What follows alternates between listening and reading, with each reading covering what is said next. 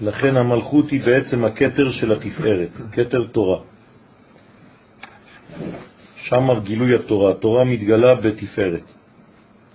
יסוד וכתר כהונה מצד החסד. כהן זה חסד, חסדים צד ימין, וכתר מלכות מצד הגבורה. כי המלכות נוטה לצד שמאל, מצד הגבורות. הוא מפרש ואומר שכל אחד משלושת הכתרים כלול מכל שלוש בחינות חסד, גבורה, תפארת. כלומר, כל אחד כלול משלוש. כיוון שיש שלושה, שלוש כפול שלוש זה תשעה. זאת אומרת שבסך הכל יש תשעה, תשע מדרגות, שלושה מימין, שלושה משמאל ושלושה באמצע. כן, של קווים. והיינו מסיטרא דימינה דאיתיהיבת אורייתא, מצד החסד שבימין וכן מצד הגבורה שבשמאל ניתנה התורה, כמו שכתוב, מימינו אש דת למו. והתורה עצמה היא מצד התפארת. הרי שמכל ג' בחינות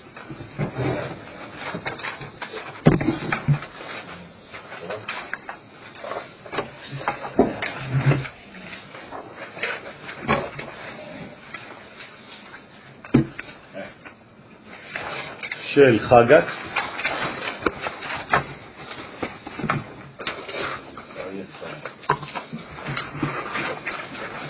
את קריאת כתר, כתר תורה.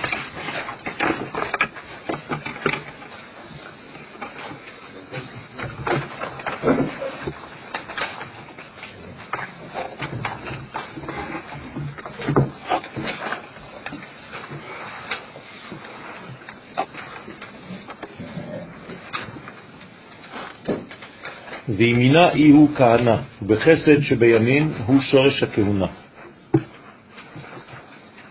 ולכן מסתרי אי הוא כתר כהונה, מצד החסד נקראת המלכות כתר כהונה. לקטר בעברית זה לסגור מעגל. כן? בכף. לכן קטר, כן, מקטרים על עיר, סוגרים עליה. כלומר, המלכות היא בעצם עוטפת, היא סוגרת מנגנונים ומגלה. כן, פירושו של דבר, קטר זה גילוי. כלומר, הגדרה, מלשון לשים גדר מסביב. מתחן. כן. אז ברגע שאתה בעצם גודר משהו, אתה מגדיר אותו, ולכן זה נקרא כבר מלכות. אז המלכות היא בעצם ההגדרה של כל מדרגה ומדרגה. אין שום מדרגה יכולה להתגלות, אלא דרך המלכות של אותה מדרגה. ולכן לא חשוב על איזו בחינה אנחנו מדברים, הרי שהכתר של אותה בחינה היא המלכות. ולכן יש כתר של תורה, כתר של כהונה, זה תמיד מלכויות. או מלכות מצד התפארת, שזה קטר של תורה, כי התורה היא קו אמצעי, או קטר כהונה, שזה בעצם מצד החסד, בגלל שהכהנים זה חסדים, ועמודה דאמצעיתה היא הוא מלך, והתפארת שבעמוד האמצעי הוא מלך מצד ייחודו עם המלכות. כן, רק הקו האמצעי מתחבר עם המלכות. אי אפשר שיהיה חיבור מן הקצוות. הקצוות זה בעצם אה, כוחות שיוצאים מהאיזון, ואי אפשר להתחבר אם הכוח יצא מהאיזון. האיזון הוא תמיד באמצע. כלומר, הקדוש ברוך הוא מתגלה תמיד באמצע. הוא לא מתגלה בקצוות. בסדר? ישנה הופעה בקצוות, אבל הגילוי תמיד באמצע. אז רגע, כתר כהונה זה ימין, כתר תורה שמאל. אמצע. כתר מלכות זה שמאל. לכן העמוד האמצעי הוא בעצם מלך מצד ייחודו עם המלכות. המלכות היא מלכה והוא מלך. מלך ומלכה זה בעצם זעיר אנפין, קו האמצעי, תפארת ומלכות. ולכן יש במלכות בחינת התפארת. קודם כל בגלל שהיא באה משם. היסוד של המלכות זה התפארת עצמה, בסוד מה שהיה בבראשית, שבעצם האישה יצאה מהאיש, כי מאיש לוקחה זאת. זאת אומרת שבעצם המלכות נובעת, נלקחת מהתפארת עצמה, שייכת לו בהתחלה, בעטרת היסוד שבו, ואחרי זה יוצאת ממנו ומתגלה לחוד ומגלה אותו. זאת אומרת שיש בה אותו. הוא בעצם נכנס לתוכה, מתגלה, היא לבוש. היא כמו גוף ביחס לנשמה שחודרת. לכן נקראת אשתו כגופו.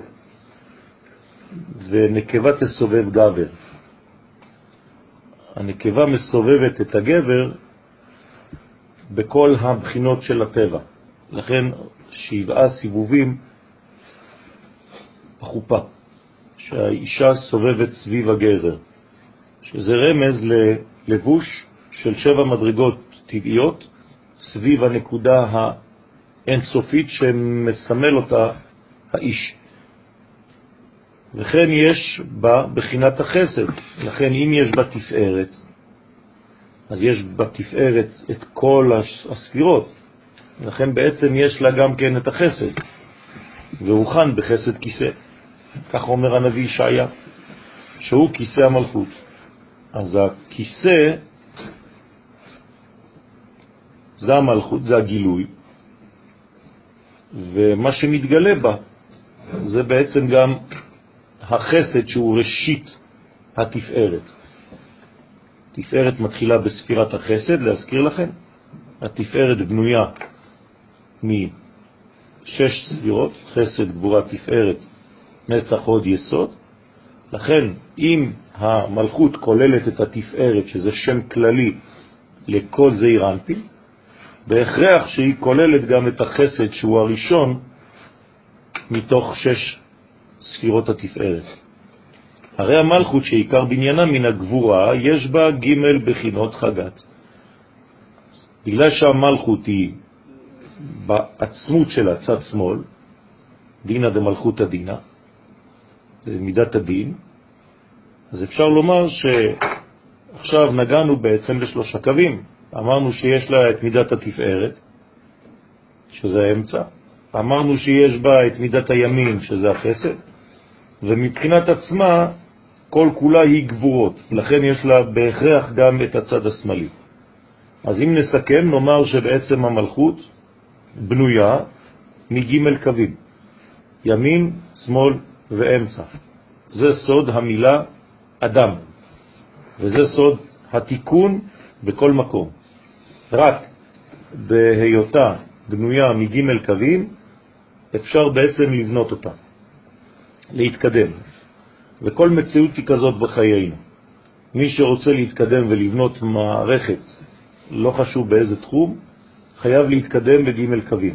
אם הוא מתקדם בקו אחד, הוא חז ושלום יוצא מהאיזון, וזה כאילו חז ושלום מה שקורה במשבר, בשבירה, שהספירות עומדות בקו אחד, שנקרא בתורת הסוד בחד סמכה. ואסור לעשות דבר כזה. כמו מערכת אה, חשמלית. אסור שכל המערכת החשמלית תהיה על חוט אחד, אלא זה קווים מקבילים, שאם אחד נשרף, השאר ממשיך לפעול. זה מה שקרה בספירות כשאין איזון, חס ושלום, הכל על קו אחד, וכל ספירה מפוצצת את כל השאר. אסור לנו להעמיד את הספירות בצורה כזאת, לכן כל פעם שאתם מציירים קו של יושר, זה לא קו אחד. אנחנו מציירים אותו מבחינה חיצונית כקו אחד, אבל בעומק הוא שלושה קווים. זאת אומרת, כל קו הוא שלושה קווים.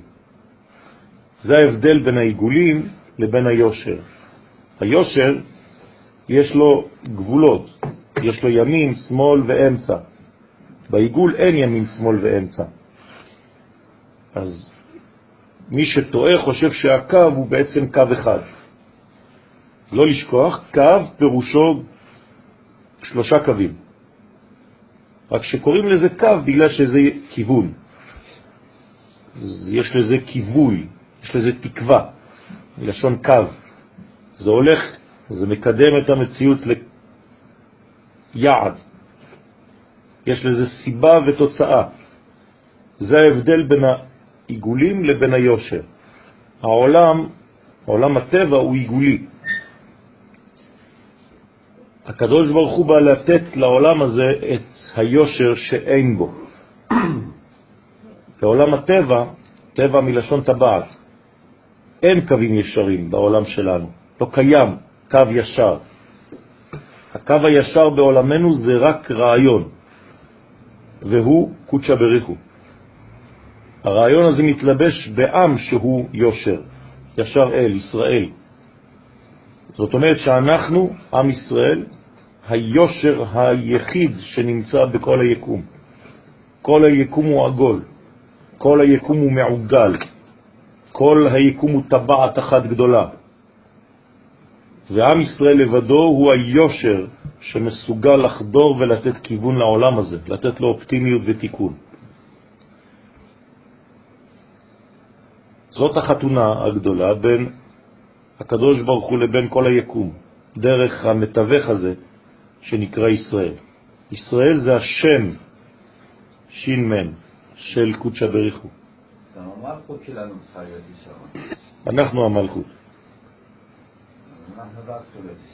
אנחנו כבר ישרים, נברנו ישרים, זה הסגולה שלנו. ולכן עם ישראל הוא שמו של הקדוש ברוך הוא. וכיוון שנאמר הוא ושמו אחד, זה אומר שבעצם אין הבדל, כן? הכל אחדות אחת כוללת, מה שאומר הזוהר, קודשא בריחו וישראל והוראית אחד. הכל זה דבר אחד. כלומר, רוצה לראות את הקדוש ברוך הוא בעולם הזה, מסתכל על עם ישראל. עם ישראל הוא שם השם. צריך להבין, זה דברים עמוקים מאוד, גדולים מאוד, ש... אפילו לומר אותם זה כבר אה, דבר פלא. בלי השם, ש"מ, אז אי אפשר לגלות את ההוא. ולכן מחללים את השם. מחללים את ישראל, מנסים לחלל את ישראל, ללכלך את ישראל בעולם. כי בחילול השם, הישינמן, שזה עובר דרך הקלקול של עם ישראל, דרך המשברים של עם ישראל, מבחינה של פרטים שנותנים צבע, גוון לא יפה לכלל, אז מנסים לחבל בגילוי של הקדוש ברוך הוא בעולם הזה. כי אם מחבלים בעם ישראל, הרי הקדוש ברוך הוא לא מתגלה, כי אין לו דרך אחרת. לא בגלל שהוא לא יכול, בגלל שהוא לא רוצה. ככה הוא בחר לברוא את העולם. להתקדש בעולמות דרך עם ישראל. אז אם עם ישראל מקולקל, חז ושלום, מקלקלים אותו, מלכלכים אותו, כי מעצמו הוא זך ומתוקן ונקי, אבל מבחינת המעשים, מבחינת החיצוניות שלו, יכולים להיות קלקולים, אז חז ושלום זה גורם לקדוש ברוך הוא שלא להתגלות בעולם. ואז העולם נשאר בחטאו, נשאר ביגונו, בדיכאונו, וזה מאחר את שלב התיקון. לכן עם ישראל צריך להיות הטבע של הקדוש ברוך הוא כביכול, כמו גופו. כמו שאמרנו שהאישה היא העיגולים, ביחס לבעל שהוא היושר, כך עם ישראל ביחס לקדוש ברוך הוא הוא עיגול. ברגע שהיושר נכנס באותו עיגול שנקרא עם ישראל, אז עם ישראל הופך להיות בעצם כבר עיגולים ויושר. והוא ממשיך לאומות העולם את אותו יושר שהוא בעצמו קיבל. ואז הוא נותן כיוון לכל המציאות. לכן השם שין מם זה 340. בגמטריה קטנה זה 7. זאת אומרת ש-340 זה בעצם הטבע, זה השם. וההוא, כן, שזה השורש, זה בעצם היסוד הפנימי. אז ההוא זה הגימל קווים של התפארת. כמה זה בגמטריה הוא? 12. 1 ועוד 2, 3. זאת אומרת שיש לנו 3 בהוא ו-7 בשם. אז הוא ושמו אחד, כלומר 3 ועוד 7 זה שלמות אחת שלמה. ולכן הוא זה ג' קווים, שמו, שם זה 7, 7 מדרגות תחתונות, זין תחתונות, אחד. ואתה מפרש את הכהונה ששורשה בחסד, כנ"ל, ואמר מסיתרא דגבורה, ומצד הגבורה בית דין הגדול, ישבו בלשכת הגזית ודנו את הכהונה. כן, חייב להיות בית דין, בית דין זה הגדרות, ולכן חייבים להיות גיבורים,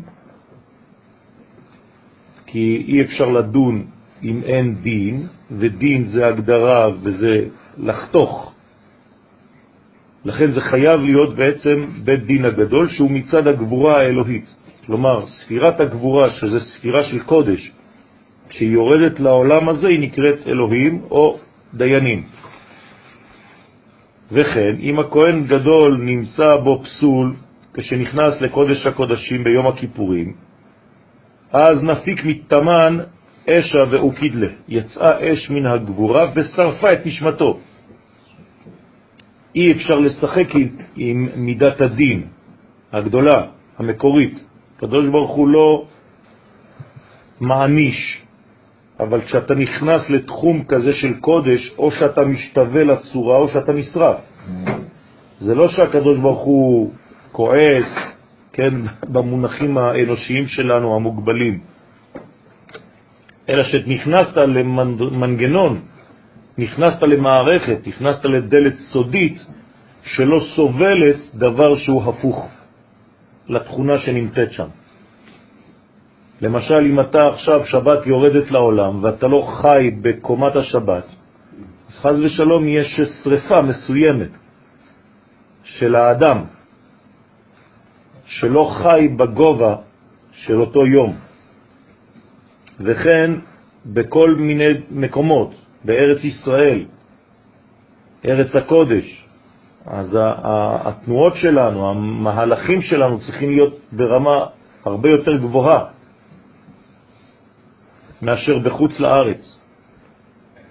בגלל שאנחנו בארץ הקודש, אז המדרגה צריכה להיות מדרגה עליונה. אותו דבר בנפש.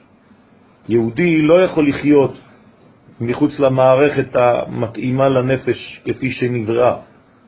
ואם הוא חי פחות או יותר ממה שהוא צריך להיות, הוא גם כן שורף. ולכן הנשמה של הכהן הייתה נשרפת, ומת בעודו בפנים, בקודש הקודשים. וחד כהנה נפיק בשלה מהיכלה, וכשהכהן הגדול יצא בשלום מן ההיכל, מהיכל הקודש, קודש הקודשים, אז מה זה? זה כבר חידוש, זה כבר שמחה גדולה. זאת אומרת שהוא בעצם שליח של עם ישראל, הרי מי נכנס לשם? זה לא איש אחד פרטי, הוא בעצם נושא בקרבו את כל התכונה הלאומית. אז אם המחשבות שלו זרות לאותו מקום, זאת אומרת ששולחים אותו לא ממש בכוונה נכונה, אז גם הוא פגום. ועם ישראל צריך לראות בחז ושלום במיטתו פגם. ולכן כשראו שהוא כן יוצא מאותו מקום בשלום, אז באוזימנה התערון לוויים בניגונה, באותו הזמן התעוררו הלוויים, דווקא הלוויים, למה? כי זה שורש הדין. והם ראו שבעצם בדין הוא חי, לא בחסד, לא בגלל שהקדוש ברוך הוא עשה לו טובה, בדין. פירושו של דבר, זאת עבודה, זה מגיע לה לקבל את המתנה הזאת. זה כבר לא מתנה, זה בעצם תמורה. ולכן הלוויים דווקא התעוררו בשיר מצד הגבורה. והיו מנגנים, כי ניגון לא סובל זיופים. כן, בנגינה צריך מאוד מאוד להיזהר. מי שאין לו דיוק בתווים שהוא מנגן אותם או שהוא שר אותם, זה גם כן זיוף כלשהו. לכן צריך להיזהר בעולמות העליונים גם כן, זה לא לפי הסדר, זה יציאה מהסדרים, זה כמו סטיות. כשאתה לא שר במקום, אתה כביכול סוטה. אז הלוויים שהיו ממש במידת הדין, הם המיוחדים המסוגלים לשיר, לניגונים. לכן הם היו יוצאים מידה כנגד מידה, כיוון שהכהן גם הוא יצא בדין. לפי שסמכו בהצלחתו בעבודת יום הכיפורים, שהיא ההצלחה של כל האומה. הרי שעבודתו הייתה מצד הדין, כן, כל יום הכיפורים כן, היא דין בעולם של רחמים. כן, יום הכיפורים זה דין ברחמים. זאת אומרת שהעבודה היא נמצאת מאוד מאוד מדויקת. יש פעולות מדויקות שצריך הכנה כדי לדעת אותן. שבעה ימים מפרישים את הכהן כדי לדעת את כל הפעולות בדיוק. ולכן כשהוא יוצא מכל הסיפור הזה בהצלחה גדולה, צריך להבין את ההרגשה של הכהן לפני שהוא נכנס ביום הכיפורים לעבודה. יש פה מצב של התרגשות, מצב של פחד, של אימה. חז ושלום להצליח את המשימה הגדולה הזאת ולא להיכשל שם. זו אחריות גדולה מאוד. אני לא יודע בכלל, אה, כן, איך אדם מסוגל להכיל את הדבר הזה. בלי לברוח יום לפני ולהגיד, עזוב, אני לא רוצה את כל זה. כן, אי אפשר לישון אפילו, לכן הוא גם לא נרדם. וכן, בשעת הקרבת הקורבן היו צריכים להיות שם. כהנים בעבודתם ולוויים בדוכנם וישראל במעמדם. שוב פעם, ימין, שמאל ואמצע. נכון? ימין כהנים, שמאל לוויים, ישראל אמצע. שם בבחינת חגת. אז בכללות אנחנו קוראים לתפארת חגת. למרות שזה תפארת. כלומר, תפארת זה באופן אוטומטי ג' קווים. אי אפשר להיות תפארת אם אין ג' קווים. הרי שכתר כהונה כלול מכל ג' בחינות, חסד, גבורה, תפארת. אבל אמרנו שכתר כהונה הוא בימין. אז איך הוא כלול מכולם? בעצם זה, זאת המדרגה הראשונה של כל התפארת. ולכן היא כלולה מכולם, וחוץ מזה שכל מדרגה כלולה מכל המדרגות. זה הכלל. נדלג על הקטע, כי נדבר פה על אה, עניינים של דילוגים וכו' וכו'. עד למטה. ואמר, ועוד אי תיקונה חמשה בצלותה, ועוד יש תיקון חמישי בתפילה. כי צלותה היא כקרבנה. התפילה בזמן הזה נחשבת כקורבן, שיקראו בזמן שבית המקדש קיים. כן, מה זאת אומרת? זאת אומרת שפעולת הקורבן היא חיבור התוצאות לשורשים שלהם, נכון? כלומר, אני לוקח חי, ואני פשוט הולך לומר ממי הוא חי. אז אני מראה ממי הוא חי. אני מחזיר אותו בעצם לשורשו. כלומר, מה זה קורבן? זה חיבור, קרבה של התוצאה אל המקור. כל פעם שיש בעיה, הולכים לבית המקדש. כי כל הבעיות נוצרות בחיים שלנו מן הריחוק, מאותה נקודה של קודש. זה מובן הדבר? אם יש חס ושלום בעיות בזוגיות, מה עושים? הולכים לבית המקדש. למה צריך ללכת לבית המקדש?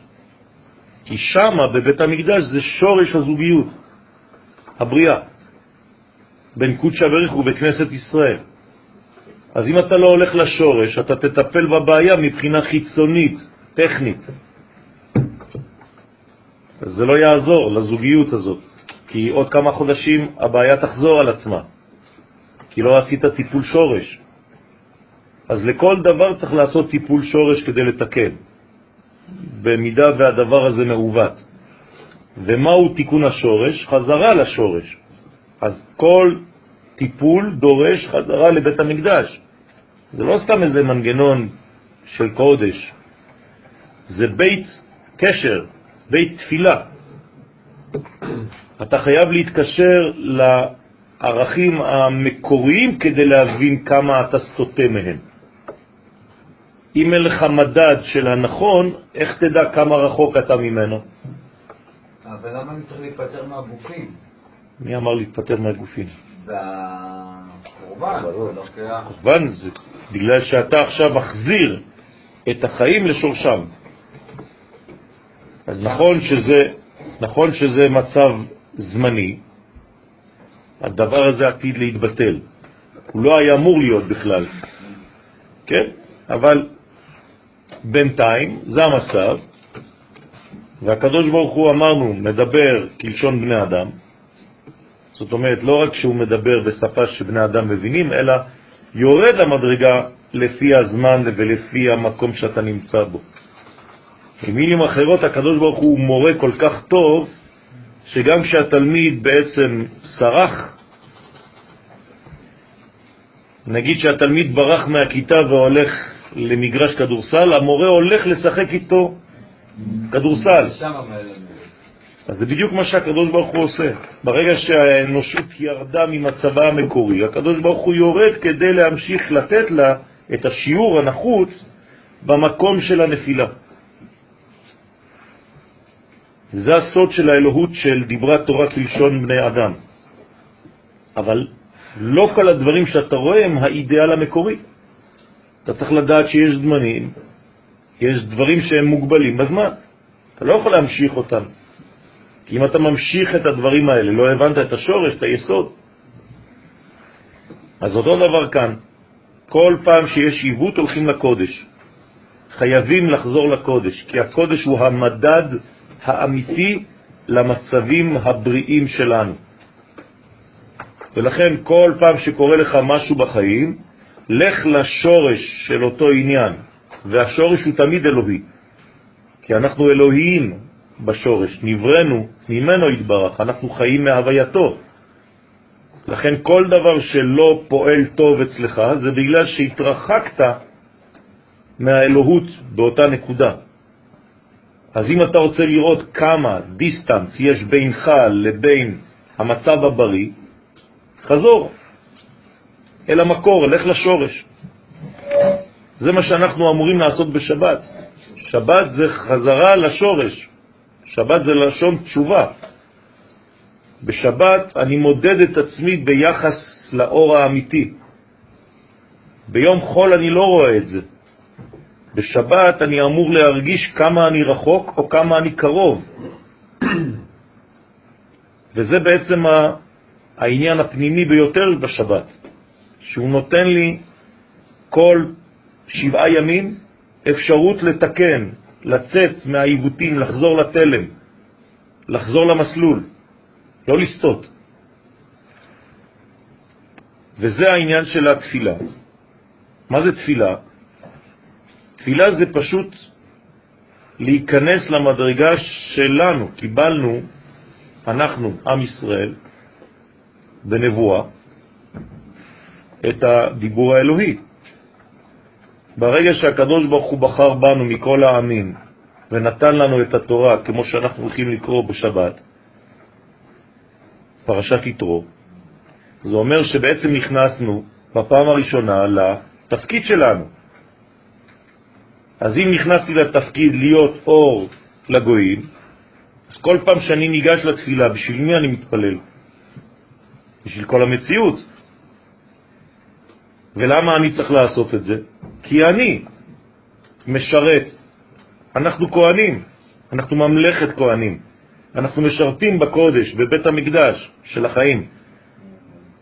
אז כל פעם שאני הולך להתפלל, זה לא תפילה בשביל עצמי בלבד, זו תפילה בעצם בשביל העולם.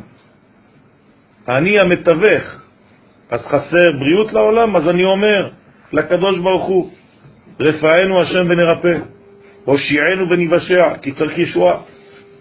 חסר בעולם דעת, אז אני הולך, אתה חונה לאדם דעת, ומלמד לאנוש בינה. חסר, אתם מבינים? כל מה שחסר בעולם, אנחנו, עם ישראל, לבד קיבלנו את זה. אף אומה לא מתפללת כמו שאנחנו מתפללים, אין דבר כזה. אין תפילות. התפילה היא ישראל, היא שורש ישראל. רק אנחנו יכולים להתפלל, כי רק אנחנו מקושרים למלך. הוא עובר דרכנו. אז כל פעם שאתם הולכים להתפלל, תחשבו על זה. יש לכם את ההגה של תיקון העולם. וכל פעם שאתה מבקש משהו בעמידה, יש לך 18 ברכות, אתה מדבר, אתה מבקש משהו בשביל להשלים את החיסרון שנמצא בעולם, באותו תחום. אז אין פרטים. בוודאי שיש פרטים, הפרטים הם גילוי של הכלל, זה שלב נוסף. לא, בתפילה. נכון, אנחנו מתפללים בלשון רבים. וכוננו, לא כתוב וכונני מאיתך. רפאני, לא, רפאנו. ברך עלינו. וזה שונה בברכות השעה, כי שם הרבה מוטיבים נכון, נכון, נכון, כי שם אתה בעצם מתייחס לנשמה הכללית שחזרה אליך באופן ספציפי. אבל אתה יודע שהנשמה הזאת היא זרם כללי, שעכשיו חודר בפרטיות שלך. כמובן שהפרטיות שלך צריכה להיות מתוקנת, נאמנת, לקומה הכללית שממנה היא באה. אני אפילו לא מגדיר את עצמי כנשמה, אני מגדיר את עצמי כחלקיק נשמה. אתה יכול להגדיר את עצמך כנשמה, כי יש גם כן בגילוי הפרטי נשמות. הנשמה, הזרם שעובר בך. גזורה לא חשוב, נכון, נכון, נכון. אבל בכל זאת, מבחינתך זו נשמה. ולכן זה הסוד של התפילה. בזמן הזה היא נחשבת כקורבן שהקריאו בזמן שבית המקדש קיים. כמה דאו כמוהו, קדמאים כמו שפרשו הראשונים, תפילות בזמן הזה כנגד תמידים שהקריבו בבית המקדש תקנו. אז למה קוראים לזה תמידים? כי זה דבר שלא נפסק לעולם. היסוד של הדבר הזה הוא תמיד. כלומר, אין הפסקה לתפילה. אתם חושבים שהתפילה נגמרת בשמונה. היא לא נגמרת. היא נגמרת כאן בעולם, בבית הכנסת, מה שנראה לך לעין. הנשמה שלך אף פעם לא מסיימת את התפילה, היא כל הזמן בקשר עם האינסוף. אם היא הייתה מתנתקת לרגע אחד, היית מת. אז אין ניתוק כזה. בעולם שלנו זה עולם של זמנים, אנחנו תחת שליטת הטבע. הנשמה לא שייכת לטבע. אם היא לא שייכת לטבע, היא גם לא שייכת לזמן. אז אין לה זמן של התחלה וזמן של אמצע וזמן של סוף. זה לא קיים בכלל המונחים האלה. היא, היא תמידית, היא נצח. בנצח אין זמנים, כי איפה שיש זמן יש הגבלות. עבר זמנו, בטל קורבנו. אבל מבחינה פנימית אין דבר כזה. ולכן בחיצוניות, שאנחנו כן תחת שליטת הזמן, אז יש לנו מדרגות כאלה. אבל אנחנו אף פעם לא שוכחים שזה התמיד. קורבן תמיד. תמיד יש. כל הזמן. עכשיו אתם מבינים למה חורבן בית המקדש הוא קטסטרופה. בגלל שברגע שמבטלים את התמיד, זה כאילו חתכו אותנו, חז ושלום, מהמציאות הזאת שהיא כל כולה קשר עם האלוהות. אנחנו אביונים, אנחנו חז ושלום כמו ילדים שאיבדו את הכיוון שלהם. כן. כן, כן. זאת אומרת שיש מדרגה שאנחנו חייבים לחזור אליה. שלנו כלפי... נכון, זה תמיד שלנו, אבל כל המציאות היא רק כלפי מה שאני רואה ממנה. בטח שבעיניים אלוהיות לא קרה כלום. יותר מזה, אפילו מבחינתו אין שינוי, אין בריאה. אין, אין לפני ואחרי. אין, אין את, ה, את, את המחשבה הזאת, אין את האפשרות להתבטא בצורה כזאת. אצלו לא קורה כלום. מה זה וצר? כן, בצרתם של ישראל, גם לא צר. למה? כי הוא לא מתגלה. הוא ישנו, הוא. אבל איפה שמו? שמו זה ישראל.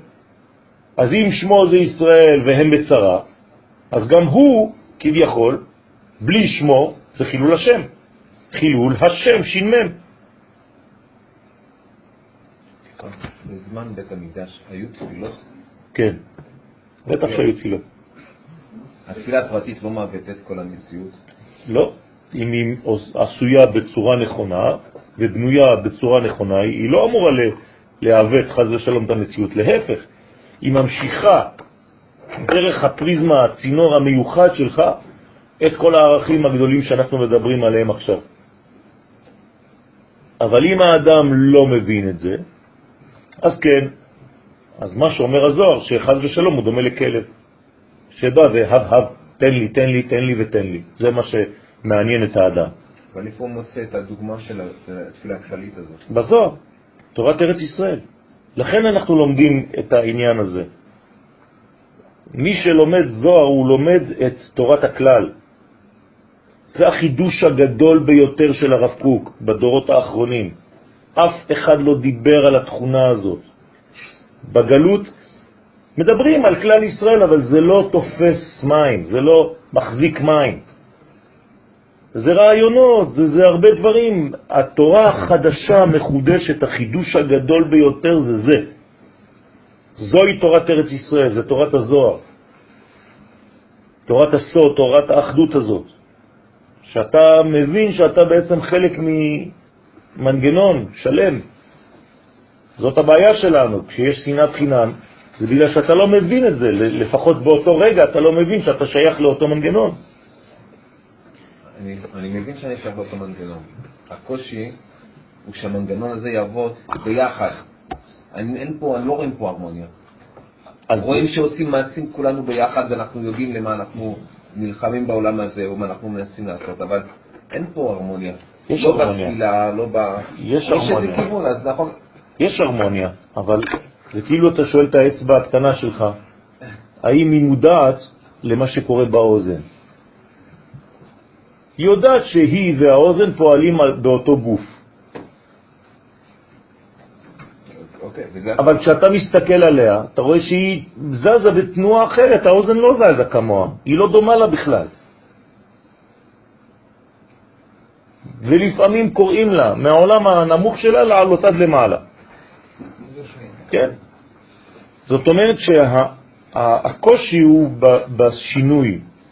אנחנו לא דומים אחד לשני, כמו שהאצבע הזאת לא דומה ל- ל- ל- ל- לאצבע הזאת. אבל אתה צריך להבין שאתה עובד בשביל אותו אחד, בשביל אותו מנגנון, בשביל אותה הרמוניה. אבל זה קשה, כבוד הרב, קשה שקרוצ'ה בריך הוא אומר לי להרוס לאח שלי את הבית. נכון? זה קשה. נכון. אז, אז אתה אומר לי, אתה לא מבין את המהלך. נכון. אני לא מבין את המהלך. נכון. מה? לא, המהלך הוא מובן. הקושי זה שהאנשים לא חיים לפי אותו מהלך. זה משהו אחר. אנחנו חוטאים, יש חטאות ציבור. הכלל לא חוטא, אבל הציבור חוטא. זה, יש דינים שהם מעוותים, בוודאי. אתה צודק. הוא אומר ליד ימין תקראתי את. נכון. זה בדיוק ככה, אבל הבעיה זה שכשאתה מסביר את זה, לא מבינים את זה, כי לא למדו תורה כזאת. וברגע שנתחיל להחדיר את זה ונשווק במרכאות את התורה, אני אומר בכוונה נשווק, כי הזוהר בעצמו אומר שעד שהזוהר לא יהיה בשווקים, אז לא יעזור. כן? צריך לקנות זוהר בקילו כמעט היום, כמו בשוק. עד שזה לא יהיה כל כך טבעי לחיים שלנו, אז יהיו עוד עיוותים כאלה, חז ושלום. לכן אנחנו צריכים לעשות את כל מה שבאפשרותנו, כדי שמי שכן הבין את הרעיון הזה, ולא צריך הרבה, צריך עשרה. אם היינו עשרה חברים אמיתיים שמבינים את המהלך הזה, היינו יכולים להביא את הגואל מיד. זה לא הרבה אנשים, זה עשרה. ותראו כמה קושי יש לארגן תפילה עלובה. כן, אז אנחנו צריכים תפילה מסגנון אחר, תפילה מקומה אחרת. דרך אגב, אם התפילה, כמו שאמרתי לצוריאל, אם התפילה היא באמת תפילה, יעשו הכל כדי לשבור לך את הרגליים שלא תוכל להתפלל. כלומר, כל פעם שאתה מתפלל בקלות, mm. זה בגלל שהתפילה שלך כנראה לא ממש בקומה אמיתית. כי כדי להגיע למדרגה של תפילה אמיתית צריך להיות נביא. התפילה האמיתית היא לא נתונה לאנשים, היא נתונה לנביאים. מי שלא נביא או קרוב לנבואה לפי הרמב"ם, לא יכול להתפלל בכלל. אז למה לא מפריעים לך באמת? כי אתה לא מתפלל באמת. אם היית באמת מתפלל, תראה כמה הפרעות היו לך בתפילה. כי פוחדים שכוונה אחת שלך תשנה את כל העולם.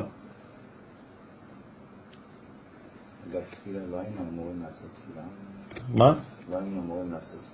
אנחנו אמורים, אנחנו עושים בעזרת השם, יום חמישי הבא. עדיין המקום לא מסוכם כי יש כל מיני בעיות לא, בדרך. לא, אמרת שנעשה איזשהו טרום תפילה. לא, לא, לא, לא, זאת התפילה, זה הטרום תפילה. זה בדיוק העניין הזה. אפשר לכבות כאן? לכבות מזגן כאן? לא להצביע על חדש. הוא ממשיך ואומר, תחזיק, בו וראה, קורבנין אינון מארבע מינים, הקורבנות הם מארבעה מינים שמפרשם בהמשך המאמר. אנחנו בעידן הקשה ביותר, רבותיי. אתם זוכרים את הצלם של נבוכדנצר, של דניאל? אז יש שם כמה סוגים, נכון, של קומות בתוך המערכת הזאת של הצלם. ובתוך המערכת הזאת יש גם קומה שנקראת ברזל. זה הדור שלנו. פלאפונים, הכל ברזלים, כן? וזו התקופה הקשה ביותר כי יש משיכות גדולות מאוד לחיצוניות, ואנחנו מנסים בתוך החיצוניות להיות בפנים, אינטר. אז מתוך החיצוניות אתה רוצה להיות בפנים. קשה מאוד, זו מלחמה גדולה מאוד בין הפנים לבין החוץ, בין האיכות לבין הכמות, בין ישראל לבין אומות העולם. זה נקראת מלחמת גוג ומגוג. זה בכמה כמה שלבים, בכמה שכבות. ולכן צריך להיות מאוד חזקים ומאוד נאמנים ומאוד ודאיים בצדקת דרכנו. מי שהולך לאיבוד בדרך בגלל ייאוש, ואני מסכים שזה קשה, אבל מה שקשה לא בהכרח לא נכון, להפך. דווקא בגלל שזה קשה כנראה שיש פעולה שם.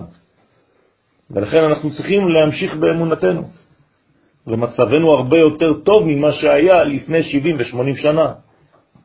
אם הייתי מסריט לכם במהירות של דקה, דקה וחצי את כל הסרט מלפני 70 שנה עד היום, הייתם בוכים. אנחנו פשוט לא רואים את זה. כמו שאמרתי בכמה שיעורים, הבעיה שלנו זה שהניסים נראים מרחוק. וכשאתה בתוך הנס אתה לא רואה כלום. נתתי כדוגמה אדם שחוצה את ים סוף. הוא בתוך הנס, אבל מול הפנים שלו הוא רואה את הגב של חברו, מזיע. אז כל ההליכה הזאת הוא ראה גב עם זיעה. יכול להיות שמתוך הראייה הזאת, המצומצמת, הקרובה אליו, הוא שכח בכלל שהוא בתוך הנס הגדול? זה בדיוק מה שקורה לנו, רבותיי. אנחנו בתוך נס גדול, ואנחנו עסוקים בקטנות האלה. זה קטנות, כי אנחנו לא רואים את המהלך הגדול. זאת בעיה, כי הראייה שלנו היא לא ראייה כוללת, ולכן אנחנו צריכים לקנות משקפיים חדשים לצורך הראייה הזאת. ולכן אומר הזוהר הקדוש, אוי למי שיחיה באותו דור, ואשרה מי שיחיה באותו דור. באותה נשימה. איך יכול להיות? אז הוא מסביר, אוי למי שלא יראה את המהלך הזה בקוליות שלו, אני משתמש במונחים של הרב, ואשרה מי שיראה את המהלך הזה, הגדול. כי מי שיראה את הדברים בעולם חצוי, אז הוא יראה באמת הרבה בעיות. והבעיות האלה, הוא ישכח שהן בעיות חיצוניות, נלוות, אבל המהלך הפנימי הוא הרבה יותר גדול, הרבה יותר עוצמתי, הרבה יותר זהותי, מרכזי. ולכן אומר הזוהר שהדור של המשיח הוא לא יפה מבחוץ, אבל הוא טוב מבפנים. למי יש כוח לראות את הפנימיות הזאת? רק מי שעיניו אלוהיות. איך אפשר לקנות עיניים אלוהיות? על ידי הלימוד הזה. דהינון לקבל שהם כנגד אריה, שור, נשר, אדם. תראו כמה מינים יש בעולם, כמה מדרגות יש במרכבה. המרכבה היא ההרכבה, היא הכלי שאמור להכיל את הקודש העליון, את האין סוף. אז במרכבה הזאת יש בעצם ארבעה כיוונים.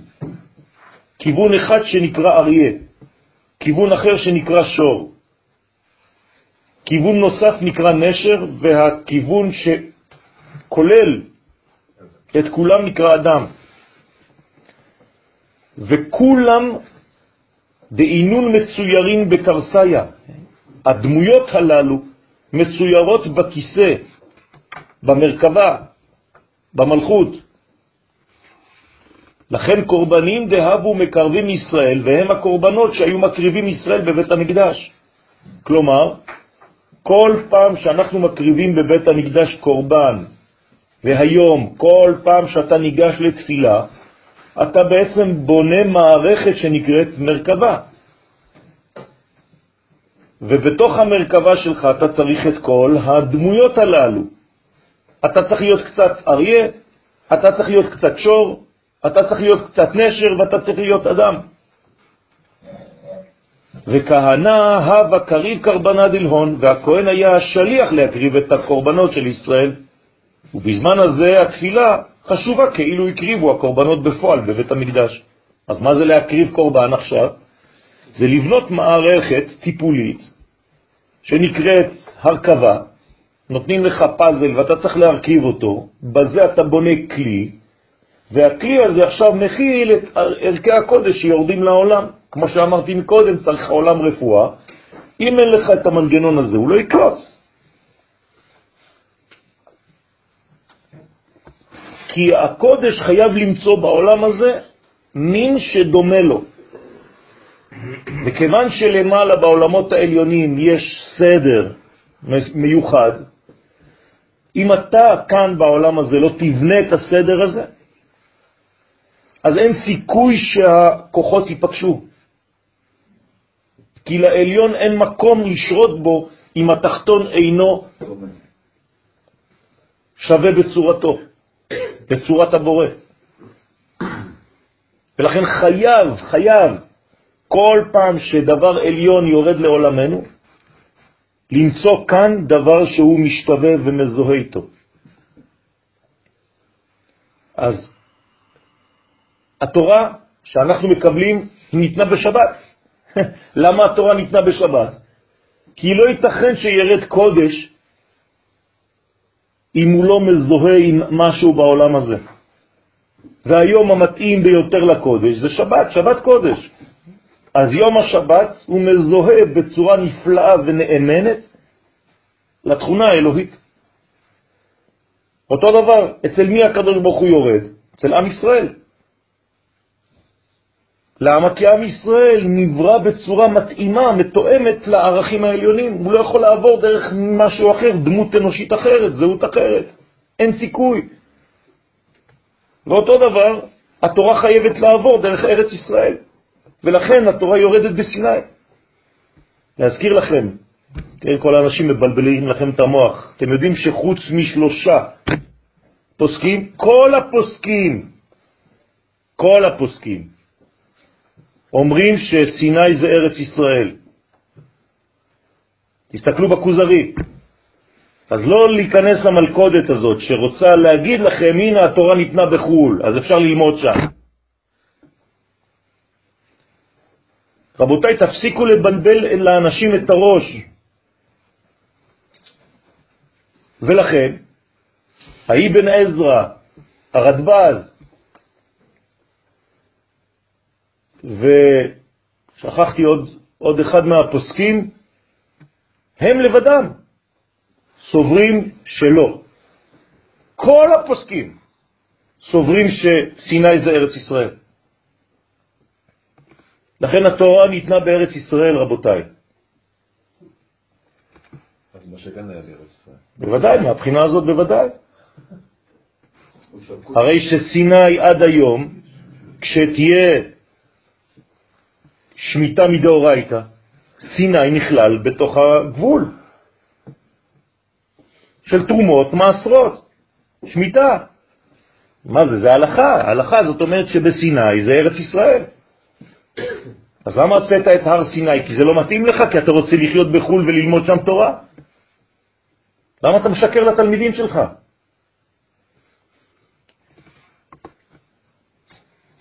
קורבנה קדמאה, קורבנה דהבה קריב לימינה, קורבן הראשון מארבעה מינים הוא.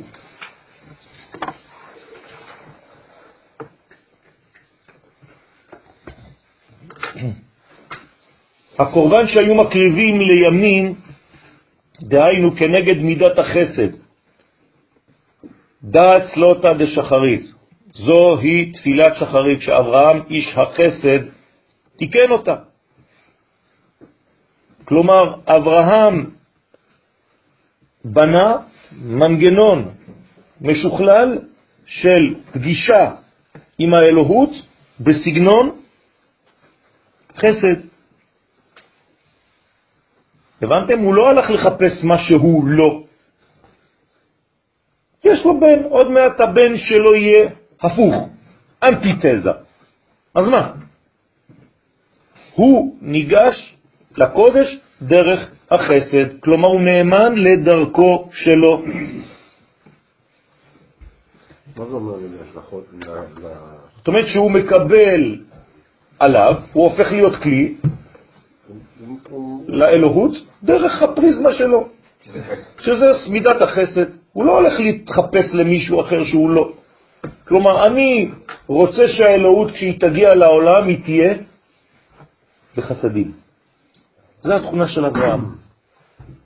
יבוא יצחק יגיד לו, אבא, עם כל הכבוד, אם זה יבוא רק בחסדים, מלא אנשים יקבלו את זה. גם מי שלא ראוי, אז תאפשר לי להוסיף עוד שכבה, בסדר? אומר לו, בכבוד. אני מוסיף שאני לא מבטל את החסד שלך, אבא, אבל אני מוסיף שתהיה מידת הגבורה, כלומר מי שלא ראוי לא מקבל. יבוא יעקב ויגיד, אני מוסיף לכם עוד שכבה. אני עושה לכם תפילה שהיא בכלל לא קיימת. תפילת ערבית לא קיימת. כמה קורבנות תמידים היו? שניים. אחד בבוקר, אחד במנחה, זהו.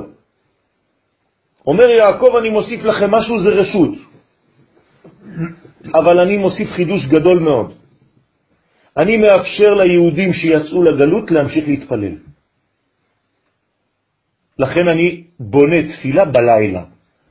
בלילה זה גלות, בדרך כלל אי אפשר להתפלל בגלות, אני עושה חידוש. גם כשאתם בחושך בלילה, תתפללו, תמשיכו להתפלל, שלא תשכחו. כי עוד מעט יבוא האור, ואתם כבר לא תדעו שום דבר, אז כדי שלא תשכחו, תתפללו, תמשיכו להתפלל בחושך של הגלות. חידוש. ולכן, כשהקריבו הקורבנות בפועל בבית המקדש, ואם הבו זכיין, אז אם ישראל היו זוכים, הווה נקי דיוקנא דאריה. מה היה יורד שם? צורה של אריה, כלומר העשן היה בונה צורה, דמות של אריה שהייתה נראית לכולם בבית המקדש. והווה מקבל קורבנה, וידענו לפי הצורה הזאת שהקורבן התקבל. היה יורד צורת אריה שבחסד, והיה מקבל ומעלה את כל החלק הרוחני של הקורבן. זאת אומרת שאריה זה מידת החסד, למרות שאריה זה דין. אריה זה בגמטריה, ראיו. זה דין. אז איך אריה זה חסד? זה הדין שבחסד או שזה החסד שבדין? אז מה אתם אומרים? איך אומר כאן שזה מדרגה של חסד? זה דין של חסד. אה? אם ישראל היו זוכים, הווה נחי דיוקנא דאריה והווה מקבל קרבנה יורד צורת אריה שבחסד. מה זה אריה שבחסד? על הדין שבחסד. אה? החסד שבדין. הרי התפילה זה דין. תפילה זה מלכות, מלכות זה דין. תפילה לעני כי יעטוב ועל השם ישפוך שיחו. תפילה זה דינים, זה מלכות. אבל בתוך המלכות יש מידה של חסדים שנקראת אריה, והיא צד הימין. והיה מקבל ומעלה את חלקו הרוחני, את החלק הרוחני של הקורבן. ודע, מיכאל דדרגי חסד. אז מי זה אותו כוח של אריה? המלאך מיכאל. זה מלאך מיכאל שמדרגתו בחסד. כלומר, מיכאל זה חסדים. אבל זה לא פשוט, כי מיכאל בגמטריה כמה זה? 101. זאת אומרת שזה שניים. ושניים זה הכל חוץ מחסד. זה דינים. במרכאות, כן? דרך אגב, המיכאלים, יש להם בעצם חיים גלויים וחיים פנימיים, שאף אחד לא יודע. כלומר, הם דו פרצופים. אתה מכיר אותם כלפי חוץ, אבל יש להם עוד תכונה פנימית שהם שומרים לעצמם, ומדי פעם הם פועלים ומשתמשים בה. ולכן קשה להם ההחלטות בחיים. כל הזמן הם בין שני דברים. כי הם על בסיס שניים. אז אי הוא, כן, מוסד הרב קוק, אי הוא הווה מקבל סלוטה דשחרית, אז הוא שהיה מקבל, הוא מעלה את הקורבן. מתי? בשחרית. אתה בזמן הזה הוא מקבל ומעלה את תפילת שחרית. אז בזמן שלנו שהקורבן הפך לתפילה, תפילה במקום קורבן, אז בתפילת שחרית אתה צריך להעלות בעצם את הגישה, את הקשר שלך לאלוהות מצד החסד. זאת אומרת שהתפילה הראשונה שלך של היום, מבחינת הבוקר, כן? כי התפילה הראשונה היא ערבית, אבל מבחינת הבוקר אתה צריך לגשת לאלוהות מצד החסד. לא זה שאני אומר שצריך להיות שמח, כי בכלל בשום תפילה אסור להיות עצוב. אני, אני לא אומר עדיף, אני אומר אסור. כן? חז ושלום, זה תועבה. אומר הארי הקדוש, מי שעצוב בזמן התפילה עושה נזק יותר ממה שהוא חושב שהוא עושה תועלת. אוי ואבוי. עבדו את השם, עבודת השם זה תפילה, בשמחה. לכן, היא במקום תמיד של שחר. בגלל שזה שניים. אז, אז יש לך דבר והיפוכו. מה זה הניקוד הזה? של שייך לאיזה ספירה? גבורה. זאת אומרת שכל פעם שיש לך דבר ואנטי דבר, כן, תזה ואנטי תזה, אתה בגבורות, אתה כל הזמן במאבק, אתה דואלי, דואליות. אתה יודע מה זה דואל? זה אחד שרוצה להרוג את השני. לא, אין מקום. המקום לשני זה רק שיש את הקו השלישי. צריכים ללמוד להשלים אחד עם השני, אז זה זה. אם אתה משאיר אותם ככה זה עלמא דפירודה. נכון, הריבוי הוא סכנה מצד אחד, כי הוא, הוא לא מגלה. איך, איך אני יכול לגלות אחדות בעולם? על ידי ריבוי, אבל ריבוי שמגלה את האחדות. כלומר, שמתוך השניים אני מגלה את האחד. אם לא, אני לא יכול. רגע, הסגול זה מלכות וסקולטה זה כתר? כן, זה אותו דבר, לא חשוב. זה הסוד, אני, אני כל הזמן חוזר על הפסוק הזה, אבל אולי תבינו את זה קצת יותר בסייעתא דשמיא. אחת דיבר אלוהים, שתיים זו שמעתי. מה זה אומר? מה זה שמעתי בעברית? הבנתי, נכון? לשמוע זה להבין. כלומר, אם אתה רוצה להבין, אם אתה רוצה לשמוע את אחת דיבר אלוהים, מה אתה חייב? שתיים. זה הסוד. אם אני לא שניים, אני לא יכול להבין את האחד. כי זו המטרה של העולם הזה, לא כי זה באמת. מה זאת אומרת כי זה לא באמת? זה... רק מתוך השניים אתה מגלה את האחד. פה, כן. כי העולם הזה נכון, זה שניים, נכון. בראשית. אבל אם היית אחד, היית הוא. אתה לא יכול להיות הוא. נכון. יפה. אז כדי לגלות אותו, אתה חייב להיות שניים. לכן אתה חייב להיות חברותה, אתה חייב להיות נשוי, אתה חייב להיות וכו' וכו' וכו'. מי שלא שניים לא יכול לגלות את האחד.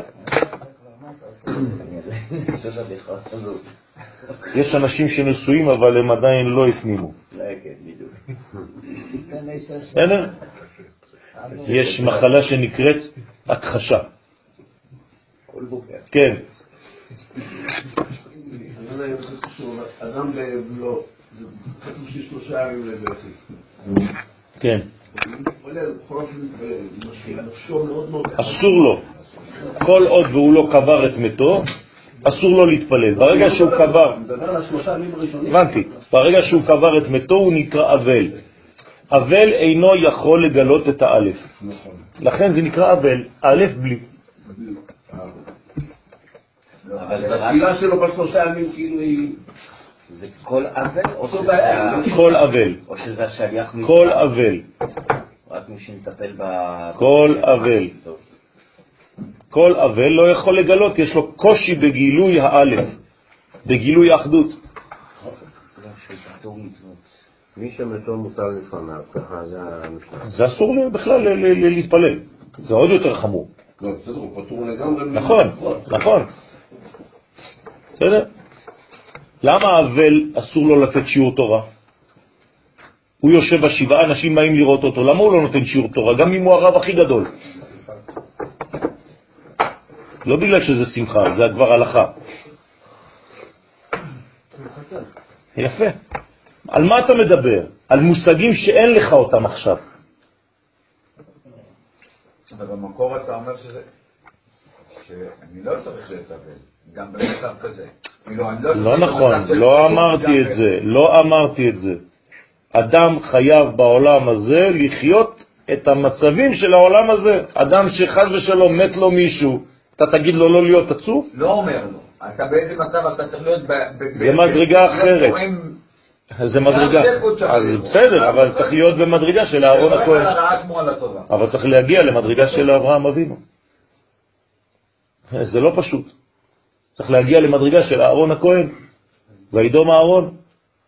אדם שיש לו צער, אתה לא יכול לבקש ממנו, יש לו זמן להרגיש, אבל יש גבול. שלושה יומים לבכי, זהו. זה מה שאני אומר. אז יש גבולות גם לתופעה הזאת. הקדוש ברוך הוא נותן לך להתפרק ולפרוק, אבל הוא נותן לך גם גבול. הוא אומר לך עד כאן. ואם לה זכו, ואם ישראל לא זכו, לפי שלא כיוונו לשם שמיים.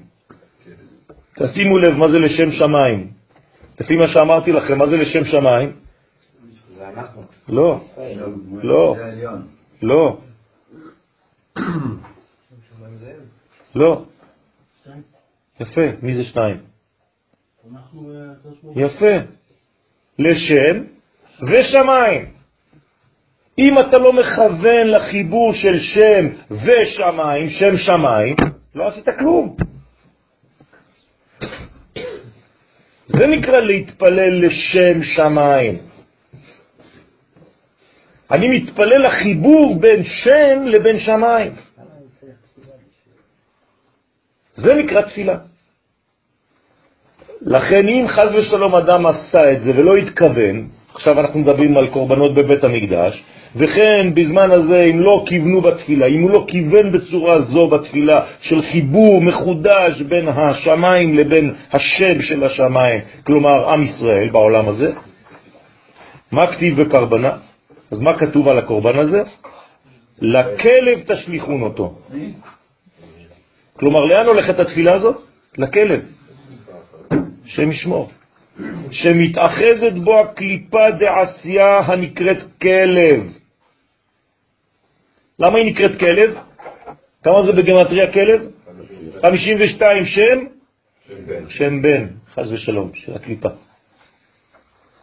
מלכות זה שם בן 52 בקדושה, כלב זה שם בן בצד השני, לאומה. מה? בוודאי, אצלו יש כבר את המלכות, אבל המלכות כל עוד והיא לא כלי בפני עצמו, היא לא יכולה לגלות את השמיים, גם אם השמיים כוללים את השם. אמרנו שהיא נמצאת בו בשורש כבר, אבל כל עוד והיא לא יוצאת והוא לא עושה אותה כלי, אז הוא לא יכול להתגלות. לכן דחשיב לכטרפה, שחושבים אותו כטרפה. מה זה טרפה? שטרפו, טרפו לו את התפילה. בסדר? מישהו טרף לו את התפילה. בלבל לו אותה? כן, כן, בלבל לו אותה. בעצה תרופה. שבר לו אותה, הפך לו אותה. שאסור להקריבה על המזבח. למה אסור להקריב טרפה על המזבח? זה לא סדר, זה יצא מהסדר, זה לא סדר נכון. הקדוש ברוך הוא לא סובל חוסר סדר. איך יכול להיות דבר כזה? הוא מסודר אתה אומר. מה? אמרנו בתחילת השיעור שכדי לתקן בבעיה, אני צריך לשורש. לש- להגיע לשורש. נכון. זה לא שהשורש מקולקל, אני פשוט צריך לחזור לממד שהוא הוא מקורי כדי לחזור, כדי לראות כמה התרחבתי. כן. עכשיו, איך יכול להיות שמגיע קורבן, לא, כאילו, איך, איך, איך, כי איך אתה לא שם, כי אתה עושה אקט חיצוני ואתה לא מכוון. אז מה אכפת לי? בית המקדש יכול לקרות. בוודאי, כתוב. מה, אתם באים לפה לרמוס? חצריי. אתה בא ללכת על, ה, על, ה, על, ה, על הבלטות של בית המקדש, בשביל זה באת? להגיד, וואו, ראית את החלון? לא, אבל אני... אז מה? אז- מה... זאת אומרת המקום ש- הזה, אם אני, כשאני, פיזית מתקרב למקום הזה, אם אני לא הופך להיות כמו השורש הזה, אז זה, לא... אז זה בעיה, בגלל שהמקום הזה לא פועל על האדם בלי בחירתו. אם לא, אז מה עשינו? זה איזה מין מנגנון קסם, שאתה נכנס לתוכו, אתה כבר השתנית. לא. אם אתה לא מכוון להשתנות בכניסה לשם, אתה לא תשתנה, אתה תיכנס ואתה תצא כמו שנכנסת. רוב האנשים, אומר רבי שמעון בר יוחאי, נכנסים לבית כנסת ריקים ויוצאים ריקים. אז הנה, אותו דבר בית כנסת, בקטן. בכל מקום. נכון. צריך להגיע לבית המקדש עם ההבנה שזה בית המקדש. צריך לעלות לארץ ישראל עם ההבנה שהיא לא ארץ כמו ארץ אחרת. זה בדיוק העניין, להפך, זה דורש ממך מאמץ לעלות לקומה של המקום שאליו אתה נכנס. זאת אומרת שאני מגלה את המקום עצמו, את השורש עצמו, ברגע שיש לי גילוי אה, רצון, מבחינת המחשבה, לימוד. והעניין וההבנה בוודאי. שיש פה את השוני, בוודאי. ואני רוצה להתקרב לשוני הזה ולהיצמד וללמוד ולהיות, ומהשוני הזה להחזיר משהו אחר. אני אגיד את זה בפשטות. אם אתה לומד נושא, אתה יודע. אם אתה לא לומד נושא, אתה לא תדע. לכן הכל תלוי בלימוד. היום אתה לומד בית מקדש, אתה לבד יודע מה זה החשיבות של זה. מי שלא לומד בית מקדש, מה הוא יודע? אתה לומד תפילה, אתה יודע מה זו תפילה. מי שלא לומד תפילה, אז הוא יגיד מילים, מסכן. וכו' וכו'. כשאתה עוסק בדבר, אתה מתגעגע לדבר ואתה בונה מערכת חדשה שמאפשרת לך לקבל.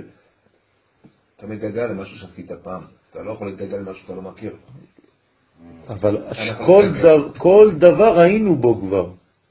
אנחנו באנו מהשלמות האלוהית. היינו בגן עדן, היינו באלוהות, היינו קשורים לפני בית המקדש, לקודש, לקודש הקודשים. כל מה שאנחנו עושים פה זה רק התרחקות. לאן אני יכול לחזור? רק למקום שהכרתי, אין לי משהו אחר בכלל. זה לא בית המקדש סתם בירושלים. זה האבא של בית המקדש, זה ארץ ישראל. אני רק מזכיר לכם שבית המקדש נבנה במקום הזה בגלל שהמקום קדוש, לא בגלל שבית המקדש קדוש. אני, דבר התחיל בחיים שלי שהתגעגעתי, זה להגיע לארץ ישראל. אבל, כל מה שאתה מדבר עכשיו בית המקדש, גן עדן, אני לא יודע מה זה, לא מבין. אבל זה זה, זה ארץ ישראל. איך התגעגעת? היית?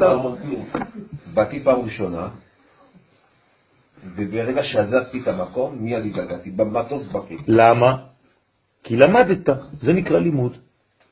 חייתי. זה אותו דבר. מה זה עץ- החיים? לא, כי... אתה טעמת. בלימוד הזה אני רק מבין כמה אין תפילה בכלל. אין תפילה, כל מה שאנחנו עושים אין תפילה. זה כל זה, זה בושיט גדול, זה קומדיה גדולה. אין בזה שום תפילה. אז למה אתה לא עושה את זה?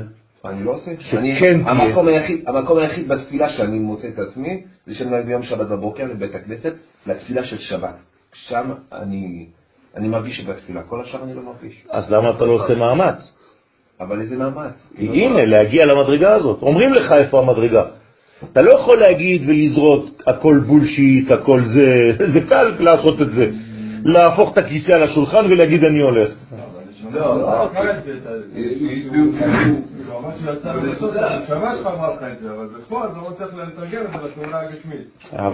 אבל לא יש, יש, יש תיקון בזה. אני מאוד מתחבר למה שמיכאל אומר. אני- זה לא חשוב. אני היום בתפילה, כל התפילה שלי זה לא... זה לא אבל אתם משלימים עם המצב הזה. לא. עובדה שאתה לא עושה מאמץ כדי לשנות את זה. כי, כי אני מרגיש שהתפילה האמיתית שלי זה כשאני יוצא לרחוב, כשאני מדבר עם אנשים, כשאני, כשאני ניגש לשם ואני מחבר זה לא סותר. זה לא סותר, שם התפילה. אבל זה לא סותר. אם היית באמת מבין את הרעיון ואת החשיבות של הרעיון, היית מתאמץ כדי לא להשאיר את זה בולשיט. אתה לא יכול להגיד שמשהו בולשיט, בוא תעשה משהו כדי לתקן. זה כמו ש- מי שחי בחו"ל ואומר לי, הממשלה שלכם שם בארץ היא תפוקה. בוא לפה, תצביע, תעשה משהו, כדי לשנות את המצב. לא, אבל כל, כל, מהלימוד, כל מה שיוצא ובולט זה העניין של הכלל. כשאני, כשאני חושב את עצמי באיזושהי תפילה, אני רואה כאילו דיאלוג ביני ובין הקדוש ברוך הוא. אבל עכשיו אתה מבין את זה. הלימוד שינה לך את זה? מה? לא, הלימוד אני- מעורר אצלך עכשיו כן, את מעורר. הפער? כן, מעורר, יפה. אבל אני רוצה להגיע לתפילה כללית, אני לא יודע מה זה תפילה יפה. כללית. אני יודע למשל שאני רוצה לעשות תפילה יותר, סתם, אני חושב שכבר פעם דיברתי על זה, כשברעננה רוצים לעשות תפילה יותר כללית, מזמינים כל החבר'ה של כל בתי כנסת לבוא להתפלל באמצע הרחבה, יפה. ובמקום להיות, במקום להיות אה, 100, אז אנחנו פתאום 500. זה, זה, זה, מדברים כולם, לא שומעים כלום, אין תפילה, אין שירה, אה, רצים אחרי הילדים, כאילו, אני רוצה לעכשיו, אני רוצה לדמיין מה זה תפילה כללית. אתה, אתה, אתה מתבלבל, לנשמה אתה מתבלבל, כללית. אתה מתבלבל בין שני דברים. גם בכותל המערבי, אתה יכול להיות שלא מרוכז בכלל. לא התפילות. הכי בלגניות זה בכותל. אז מה? אז אף אחד לא מתפלל? אתה מוזמן לתפילה בליל שישי. לא, אני רוצה לדעת מה זה התפילה. התפילה זה קשר, התפילה זה קשר. אם אני בתפילה נמשך אחרי השליח ציבור ואני ממנה שליח ציבור שהוא מושך אותי כמו קטר, כמו נהג, מה אתה עושה באוטובוס? אתה גם נוהג? לא. יפה. אתה מדבר בפלאפון? למה? תתרכז על הכביש. אם לא הנהג יסתה. זאת אומרת שאתה בעצם נתת את עצמך בתוך מנגנון כולל עם נהג. ואתה בוטח בנהג ואתה אפילו משלם לו שילך ישר. כן, אבל זה אומר ש... ש... אני מרגיש אותה רק פה בארץ, כאילו בזה שאתה... ברוך השם. עם כולם. ברוך. השם, ארץ ישראל נקראת, ארץ ישראל היא, בזה. ארץ ישראל נקראת תפילה. אומר רבי נחמן מברסלב, אין תפילה מחוץ לארץ ישראל. אז רגע, אז ארץ ישראל? זה התפילה. אז בעצם מה שאתה אומר, זאת אומרת שאתה צריך להיפגש מדי פעם, כן, בחיצוניות עם מה שקורה לך כל הזמן בתדירות בפנימיות. אז. בעצם- מה שאתה אומר עכשיו, שאם ארץ ישראל נקראת תפילה, יש אנשים שמתחברים יותר לבית הכנסת, ויש אנשים שמתחברים יותר לארץ ישראל, בסדר. אותם אולי אנשים, בגלל זה אני אומר- צריכה להיות יותר קשורה בגלל זה אני אומר שגם אנשים שאתה לא רואה אותם בהגדרות שלך כצדיק, הם צדיקים. לא, אני לא זה מדבר על משהו אחר. אני לא מדבר על זה, אני מדבר ממש... החיבור האמיתי הוא ברחוב, אנחנו הוא לא פה. מדברים- אנחנו מדברים פה על מצ- על מצוקה. החיבור האמיתי הוא בצבא. בצבא, לצערי לא לא ראיתי. זה החיבור הכי גדול שיש. בסדר? זהו. כן, גם זה שהולך עכשיו ברגל ולא יודע נכון, שמתפללים, נכון. אז זה שאתה מתפלל פה, אתה מוציא גם אותו ידי חובה. צריך לדעת להתחבר לדבר הזה. זה זה מנגנון. הייתי בשבת לפני חודשיים, היה לי שבת עם איזה, אתם זוכרים, נסעתי לאיזה שבת של איזה, אה, כאילו אנשים מחברת הייטק. והלכתי לשבת לתת שיעורים, הזמינו אותי לשבת, שבת סמינר. תפילת ערבית מתחילה, אומרים לי לדרוש בין מנחה לערבית, אני מתחיל לדרוש, פאק, חשמל הלך, כל המלון. הקפצת להם את הציון, זה היה יותר... כל המלון. עכשיו כמה דקות? תגיד דקה, שתיים, שלוש, עשר, עשרים, חצי שעה. לא, שעה. אתה יודע מה זה שעה? עכשיו, מה אתה עושה? אמרתי להם, רבותיי, אני המשכתי לדבר, אמרתי להם, רבותיי, תתרגלו לחושך הזה, לאט לאט תתחילו לראות, אבל זה ברכה מלמעלה. למה? כי עד עכשיו כולכם הייתם, כל אחד במקום אחר. עכשיו החושך הזה יחבר את כולכם. אני ממשיך להתפלל, אני אתפלל. אני שליח ציבור עכשיו, אני עושה לכם את כל התפילה בקול רם. בסדר? בתוך החושך הזה. יצאו מהתפילה, אמרו לי, וואי, איזה תפילה. הייתי, הרגשתי שאני כאילו כמו איזה עיוור שחייב למשוך מישהו. אמרתי להם, הנה, אתה רואה? גם זה הקדוש ברוך הוא. סיימנו את תפילת ערבית, פאק, האור נדלק. זה העניין, זה ללכת כאילו כמו עיוור בעניין הכללי הזה, ולהרגיש את הקישור שלך לעם. זה, זה העניין. הכהן הגדול, אתה נכנס איתו? כשהוא נכנס לקודש הקודשים, האנשים בחוץ, מה הם עושים? מתפללים עליו, אבל יכול להיות שגם ילד בוכה. זה לא אומר שהוא התנתק, ושהאימא שלו באותו רגע התנתקה. היא שלחה מישהו, והיא איתו. חסידים, בסדר. בסדר? אז ובתפילה כזו נאמר, במסכת ברכות, טורפים לו תפילתו בפניו, חז ושלום. אדם שלא מכוון, שאין לו את הכוונה הזאת, את הכיוון הזה, ובגינדה הווה נחי דיוקנה דכלב, ובשביל קורבן או תפילה כזו היה יורד צורת כלב מהקליפות במקום האריה של קודם. לקבל ההוא דורונה וקורבנה, לקבל את הדורון של התפילה. כלומר, מי מקבל את התפילה בעצם? הכלב, הקליפה. זאת אומרת, היא לא אני גונבת. לא מועיל, אני גם מזיק. נכון, נכון, נכון, נכון. זאת אומרת ששום דבר לא הולך לאיבוד.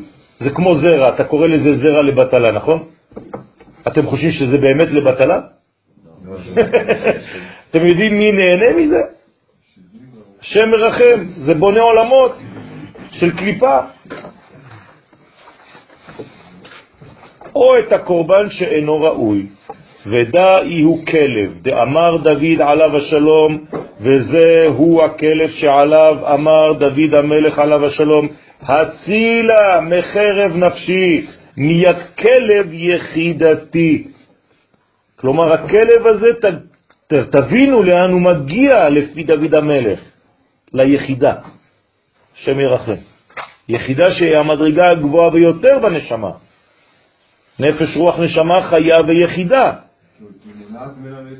זאת אומרת שדוד המלך אומר שהכלב חז ושלום עושה חציצה בין היחידה לבין העולם הזה. ואז אתה לא יכול לחיות בעולם של אחדות, אתה נמצא בעולם מפוצל. ואם אתה בעולם מפוצל, אתה בעלמא דפירודה ואתה בחטא. זה סוד החטאים. שהיא הקליפה בדמות כלב, וכל מלאכי חבלה, דהינון כלבים, אז כל מלאכ, מל, מל, מלאכי החבלה הם כלבים, וכל מלאכי חבלה שהם בדמות כלבים, כן, תסתכלו להוא החדש הזה שיצא להם עכשיו ב... בעזה של החמאס, תראה איזה פרצוף יש לו, עם מח שמו וזכרו. ממש כמו כלב. כתבתי שם בזה, אין רופא שיניים באזור שם? כן. זה כלבים, זה כלבים, עזי נפש, צועקים במשמרת עניינה דליליה. צועקים במשמרה שנייה של הלילה, כדברי חז"ל. כן, אתם זוכרים כמה משמרות הווה הלילה? שלוש משמרות הווה הלילה, נכון? בשעה ראשונה מה קורה? חמור נוער. בשעה שנייה כלבים צועקים, נובחים. בשעה שלישית, אישה מספרת עם בעלה, ותינוק יונק משדי אמו. כן? מה זה המשמרות האלה? זה כל הזמנים של הגלות. הרי אמרתי לכם קודם שהגלות נקראת לילה. אז כמה משמרות תהיה בלילה הזה של הגלות? שלוש משמרות. אנחנו כבר אישה מספרת, עם בעלה ותינוק יונק, אנחנו כבר ביניקה, אנחנו מקבלים עוד מעט מוחין דגדלות, זה נגמר. בשלב השני צועקים הכלבים, זה היה כל העניין של הגטאות.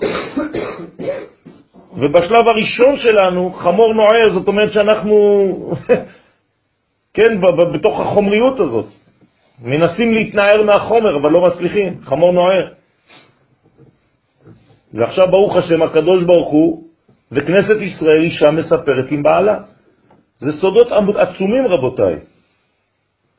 תפתחו בני היודע, בן איש חי על הגמרא, תראו מה, מה, מה הולך שם. ומה הם צועקים, הכלבים האלה? עינון, צווחין ונפחין ואומרים הב, הב.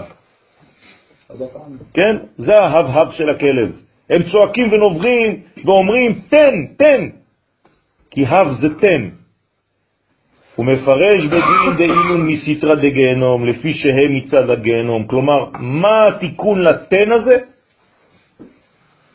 אתן. ברגע שאתה הופך את הרצון לקבל לרצון להשפיע. זה סוד התאנה.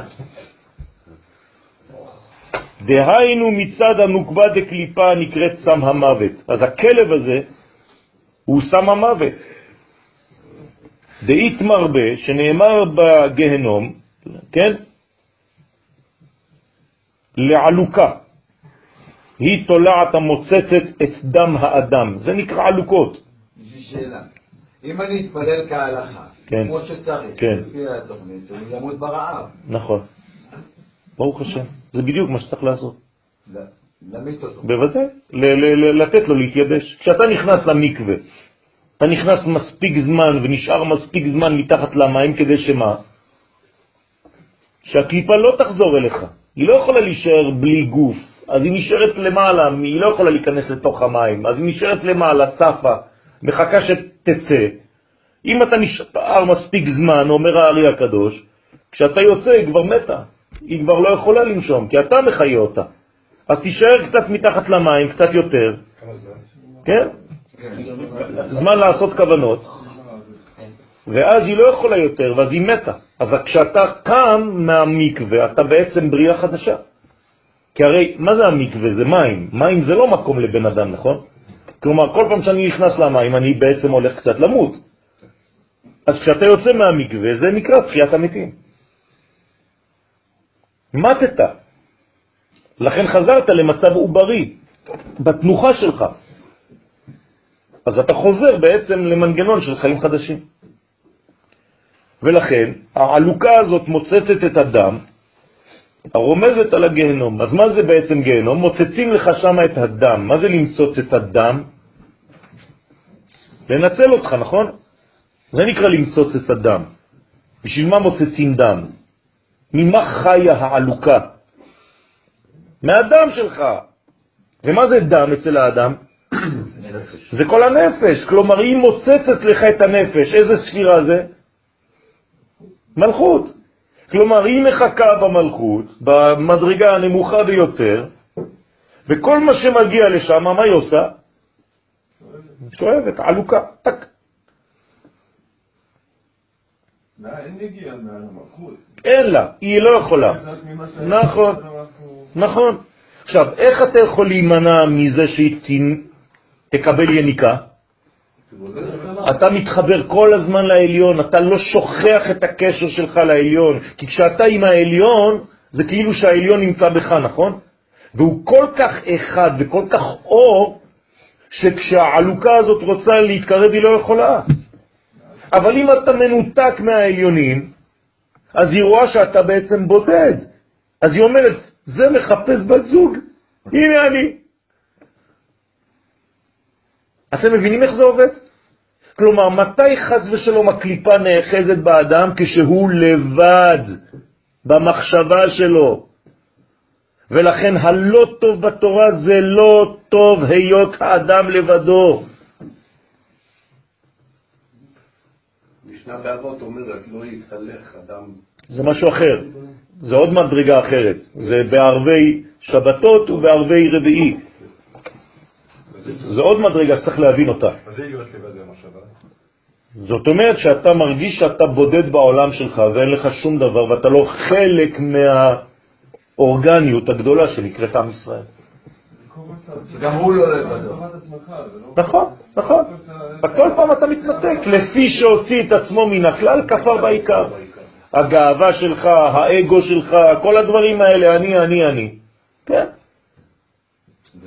כמה פעמים שמעתי בשלוש, ארבעה חודשים שאנחנו עכשיו משתוללים כדי להקים עצרת ותפילה. כבר ארבעה חודשים בשביל תפילה. והכל משתנה כל רגע.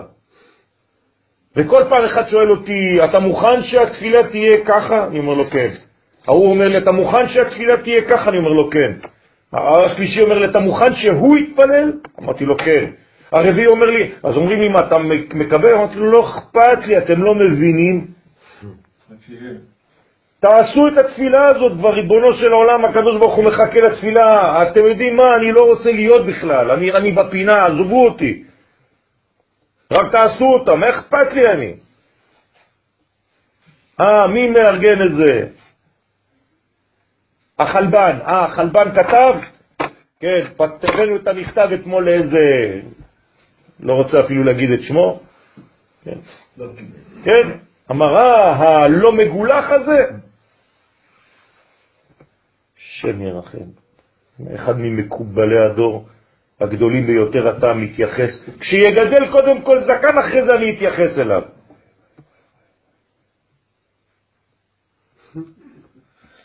אתמול, כן? אתמול.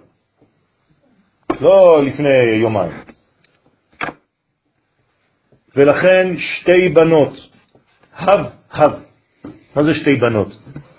למה הוא קורא להן בנות?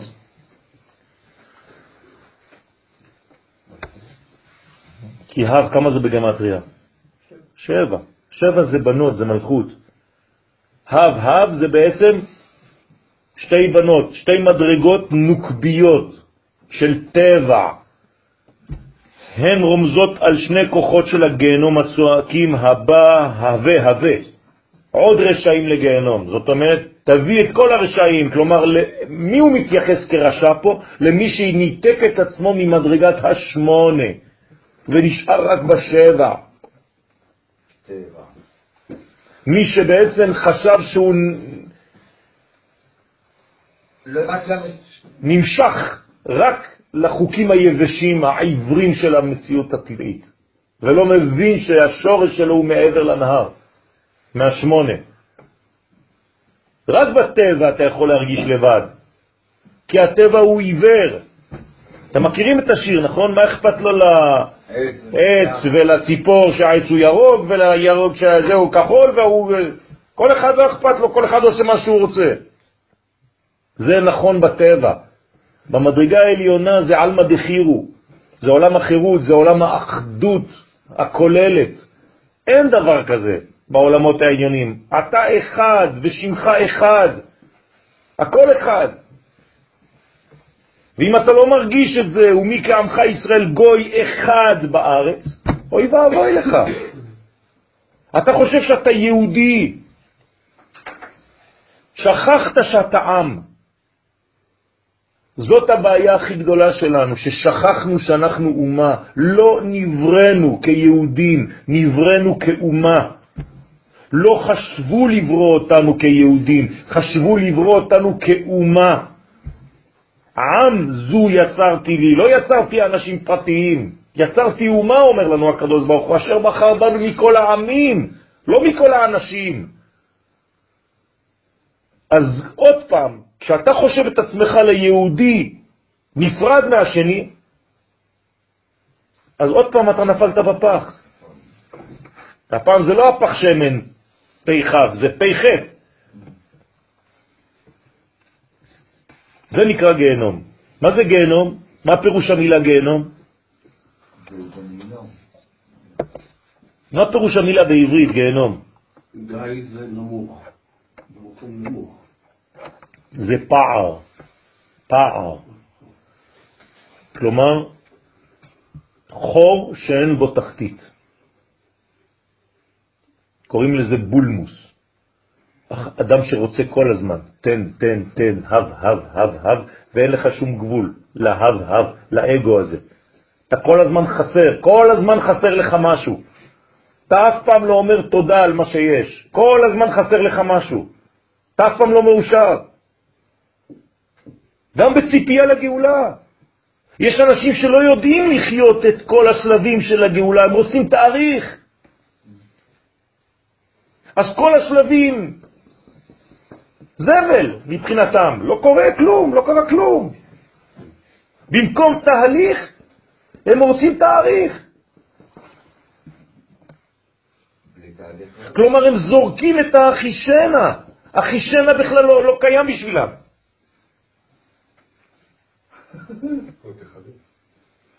שם ירחם. והחישנה זה חשוב. טוב שקראת לזה ככה. נכון. אז כל העניין הזה, וזה סוד, כן? איך אומר הפייטן? על פי המקור של הרמב"ם ב-13 עיקרים,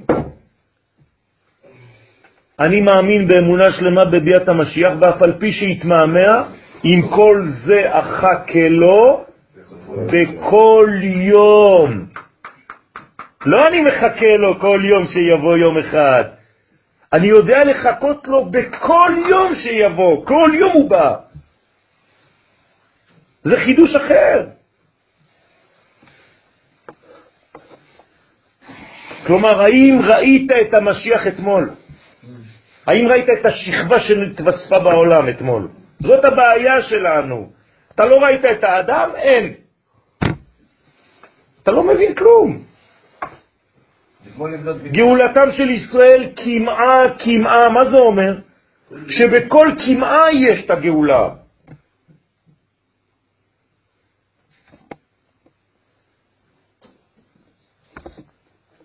קורבנת עניינה.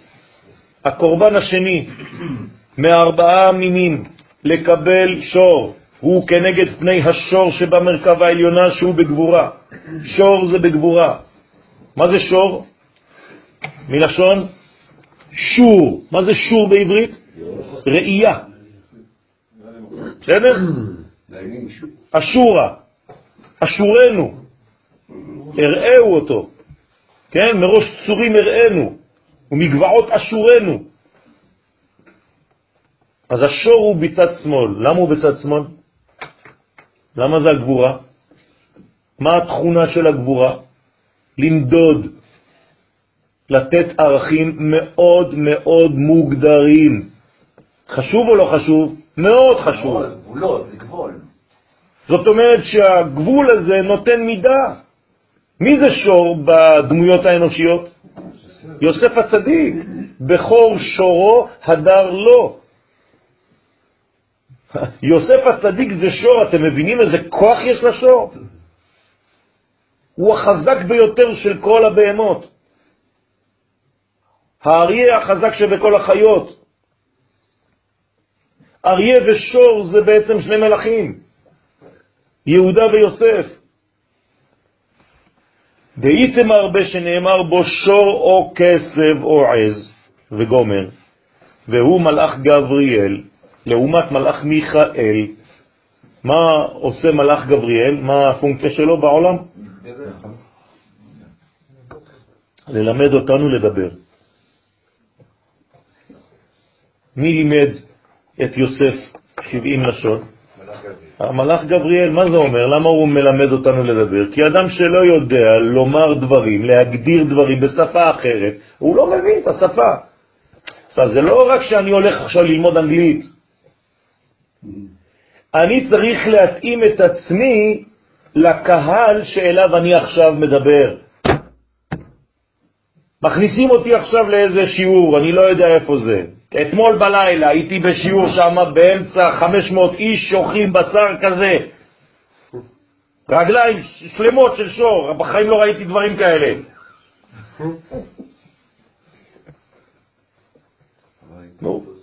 והילולה, הם על שדר, אתה לא יודע איפה אתה בכלל, 500 איש, עשן, סיגריות, כולם.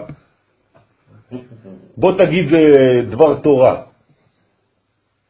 מה אתה, מה אתה עושה עכשיו? מה אתה, למה להיסטור? עם ישראל. אבל מה אני אגיד? מה, אני אדבר כמו שאני מדבר פה, שפה, שיעור, זעיר אנפין, מה, מה? מה? אז אתה צריך עכשיו לצמצם את כל מה שזה. היה לי שיעור בכיס, נשמע לכם. לא הוצאתי אותו בכלל. אמרתי, וואלה, מה אני הולך, הקדוש ברוך הוא תעזור לי, זה, זה חייב להיות קודם כל קצר מאוד, כי תוך דקה, שתיים, זה נגמר, אי אפשר יותר. אנשים כבר לא פה, לא יקשיבו לך בכלל. חשבתי שאני בימי הביניים בתוך איזה מין אה, מערבולת כזאת של, של, של, בשרי וזה, אבל ברוך השם, עם ישראל. אז אתה צריך לצקת שם קדושה תוך זמן מאוד קצר. זה, זה צריך ללמוד לשון, מה לעשות? אז זה המלאך גבריאל, המעלה את התמיד של בין הארבעים. כן? למה זה תמיד של בין הארבעים? מה זה בין הארבעים? כמה זה בין הארבעים? זה שניים, לפחות, נכון? הערב ועוד ערב, ארבעים. אז מה זה בין הארבעים? זה חצי יום, חצי חודש. אתה לא יודע מה זה בכלל. זה מאוד מסובך. אתה לא יודע מה זה. זה מעורב ירושלמי כזה, אתה לא יודע מה זה. הכל בפנים. כל פעם אתה טוען טעם אחר, אתה אומר, וואי, מה זה, לב, לבבות. אה, זה לא, זה זה, זה זה. ועוד שמו לך מלא, כן, תבלינים והכל, כן, יאללה, אדרב, הכל בפנים. זה אותו דבר, בין הארבעים, זה לא פשוט בכלל. דרך אגב, יש מושג ערב רב. מה זה ערב רב? ערבוביה גדולה. יותר מארבעים זה. אז, אז בין הארבעים, מה אתה עושה בין הארבעים? קשה מאוד, זמן קשה מאוד. זה זמן בלתי יציב במציאות. אתם יודעים שכל הרוצחים וכל המתאבדים, חז ושלום, שלא תכננו וברגע האחרון עשו את מה שעשו, זה היה בין הארבעים. פלא, מפחיד. שם צריך להדליק את האור. למה בחנוכה אנחנו מדליקים שם, באותו רגע? כי שם הקושי, שם תביא אור, שם יש חושך יותר מסוכן מהלילה, שהוא כבר ודאי. נכון. אז זה מלאך גבריאל, הוא צריך לתת גבולות. כל מה שנותן גבול זה עניין של זמן. ולקיבלי צלותה דמנחה, כנגד תמיד של בן הארבעים, תיקן יצחק, תפילת מנחה. ויצא יצחק לסוח בשדה לפנות ערב. לפנות ערב. אז אתה צריך גבורה בשביל זה, צריך להיות יצחק בשביל זה. קשה מאוד. תפילת מנחה הכי קשה. אתה צריך לחתוך את היום שלך. ומלאך גבריאל מעלה אותה. צריך להיות גיבור. דאמר דוד עלה, על זה אמר דוד מצמיח חציר לבהמה. מה זה מצמיח חציר לבהמה? התכוון דוד לתפילת מנחה. כי השור שבמרכבה הוא המשפיע הנפש החיוני לכל הבהמות. כלומר, הוא המלך של כל הבהמות. ובהמה, להזכירכם, זה בית המה. אתם זוכרים? שתי נקודות, בית, המה. בהמה. קשה מאוד להישאר שם. אבל מצד שני יש בה. מה? יש בה גאולה. לכן נאמר אדם ובהמה תושיע השם. אז מהבהמה צריך לחזור להיות א', במקום ב', בתוך דם. אז אתה חוזר מהבהמה, מהמצב של הבהמה למדרגה של אדם, זה העלייה שלנו, כמו בספירת העומר. וגם משפיע את מאכל הבהמות הנקרא חציר. מה שכתוב עשב לעבודת האדם, דהיינו על ידי עבודת הלב של האדם בתפילת המנחה, מקבל השור שבמרכבה שפע מן העשב. זאת אומרת שאתה מעלה בעצם את העשבים. אתה מעלה את הצומח, אתה מעלה את כל העולם הזה למדרגה העליונה במנחה הזאת. לכן קוראים לזה מנחה, מנחה זה גם מתנה. נכון? מנחות. דרך אגב, אתם צריכים לדעת שאפשר לומר בוקר טוב, ערב טוב וגם מנחה טובה. לא, שמעתי פעם ראשונה. אז עכשיו תשמע, ברוך השם. מנחה טובה, אפשר לומר למישהו, רק האנשים לא מבינים. אנשים שיודעים לדבר עברית צחה, יכולים לומר מנחה טובה. מה? בתנ"ך לא? לא. אבל זה נאמר.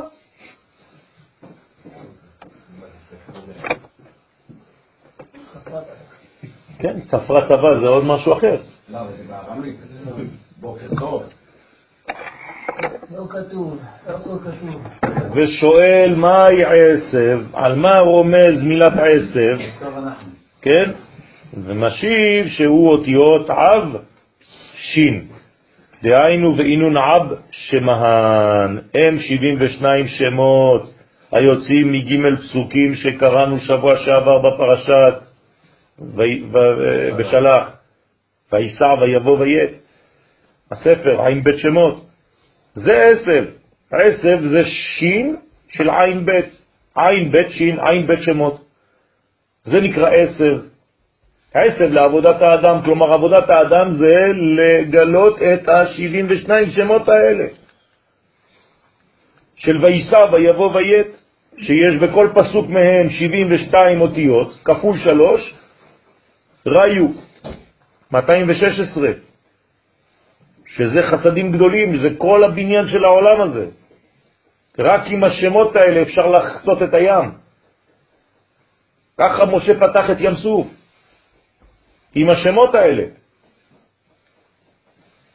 שבפרשת בשלח, שהם בחגת, אז השלושה פסוקים האלה נמצאים בחסד גבורה תפארת. למה?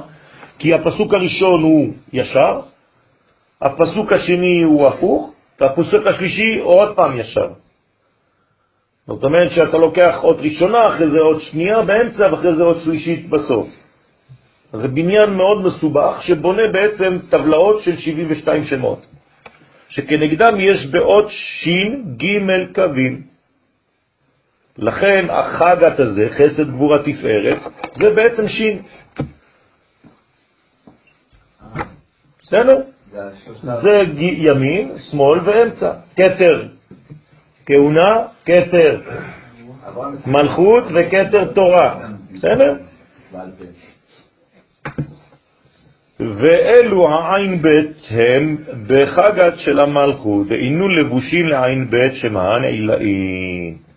בסדר? אז העין בית שמות האלה הם במלכות, והם לבושים לעין בית שמות עליונים, שבחסד גבורה תפארת של זעירנטה. זאת אומרת, כל עולם מתלבש בעולם נמוך, אז זה תמיד אב, כן? הקדוש ברוך הוא כשהוא מתגלה בעולם הזה, הוא מתגלה ב... בעב. הנה אנוכי בא אליך בעב. אתם מבינים? כלומר, כשהקדוש ברוך הוא יורד למשה רבנו, הוא יורד באב, הוא אומר את זה, רק אנחנו לא יודעים לקרוא. אה, לחזור אליו דרך אב גם. יפה. כלומר, הקשר, הצינור, ממעלה למטה וממטה למעלה זה תמיד שם אב. זה הצינור. הרי יש מדרגה אחת שורשית ותשע מדרגות של גילוי, נכון? אז המדרגה השורשית הזאת היא אחת, ופה זה עב, עין ב', כמה זה? 72, זה תשע. שבע ועוד שתיים.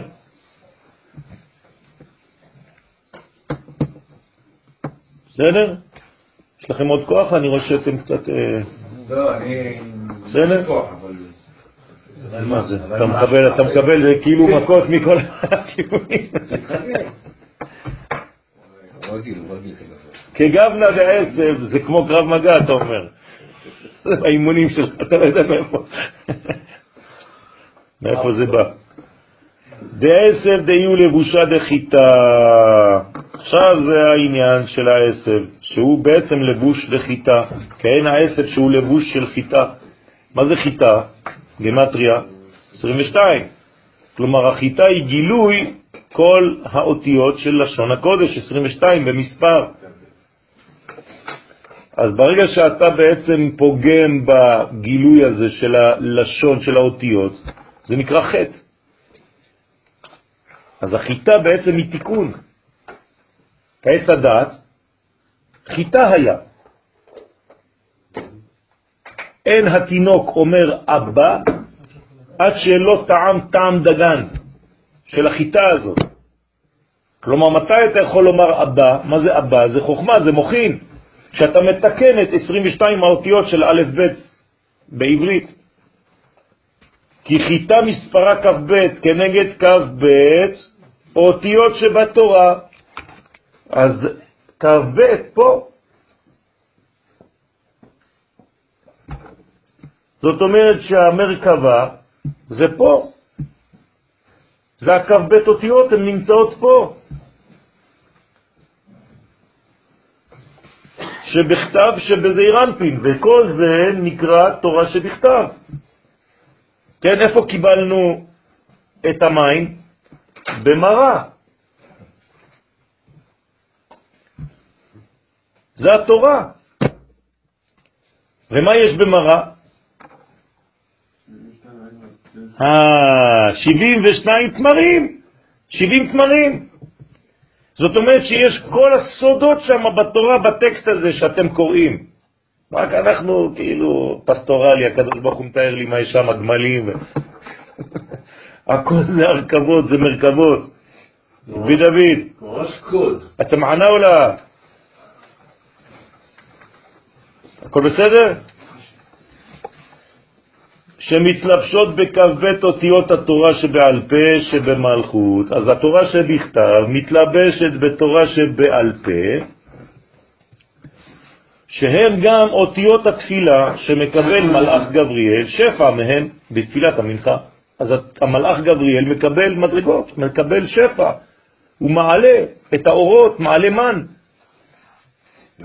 שאלה רגע על האצבעות שמקודם הורדתי ליד ימין ליד שמאל. כן, אז המראה היא הכרחית. כן, היא כלי נכון, לקבל את התורה. נכון, זה השלב הראשוני. זאת אומרת, אנחנו, שנייה רגע, אנחנו במצב הכאוטי הזה כמעט, כן. אני יודע, גאולה, כמעט, כמעט, שם הפנמתי את זה. אבל אני אומר, במצב העמי שלנו, אנחנו חייבים להגיע כאילו לקטסטרופה עמית, שהיא תהיה הכלי להכלת הגאולה המלאה, כן. השלמה. כן, כן, כן. ויהי ערב. ויהי בוקר, יום אחד. הכל מתחיל ממדרגה כזאת, אבל בתנאי שמה עושה משה? הוא זורק שמה אה, עץ. תזרוק עץ. זהו, כדי שוימתקו המים. תמתיק את המים האלה, מי יביא לנו את זה? ואז אתה הופך ממרה לרמה. בגינדה ובשביל החיטה שבזעיר אנפין נאמר להוציא לחם מן הארץ. כן? איך אתה מתקן בעצם את החיטה? המוציא לחם מן הארץ.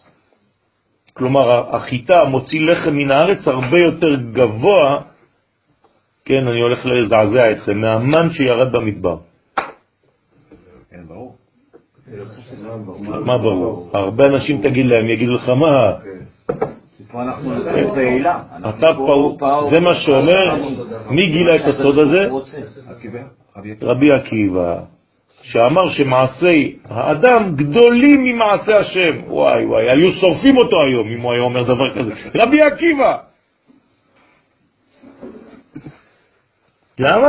כי הקדוש ברוך הוא ברא מנגנון גרעיני, והאדם פיתח את הגרעין הזה. זה בדיוק השותפות שהקדוש ברוך הוא דורש מאיתנו להיות. אז אז אני גם מבין ממה שאמרת כרגע עם רבי עקיבא וכל זה, שבחול יש קודש יותר גדול משבת. אם אתה מגלה את הקדושה שבחול, כן. מי לימד אותנו את זה? רבי שמעון בר יוחאי, שהיה טומן את עצמו בחול.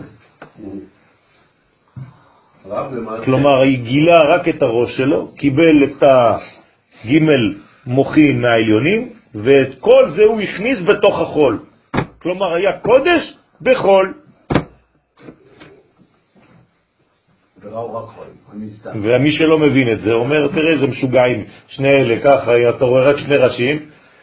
זה מה שאתה מדמיין, נכון? אתה קורא את הגמרא הזאת. אתה רואה כאילו אתה באיזה ווסטרן, כן?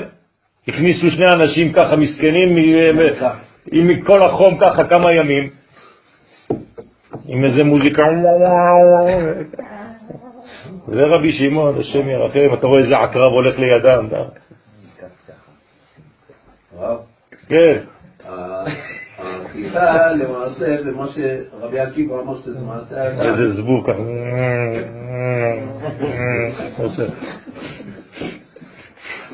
כן, מה אתה אומר?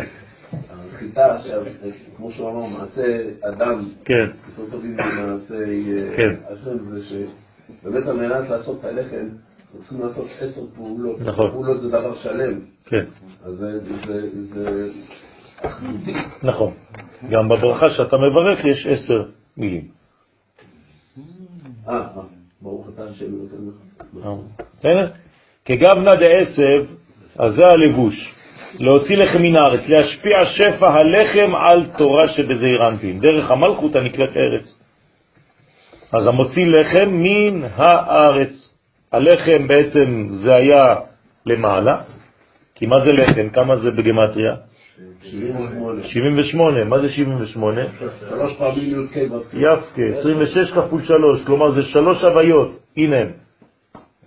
אז הלחם, מאיפה הוא יוצא? מן הארץ, מלכות. בגלל זה טובלים שלוש פעמים במלך. בסדר? אז אתה בעצם מכוון להוריד את המדרגה הזאת ולכוון. ברוך, יסוד.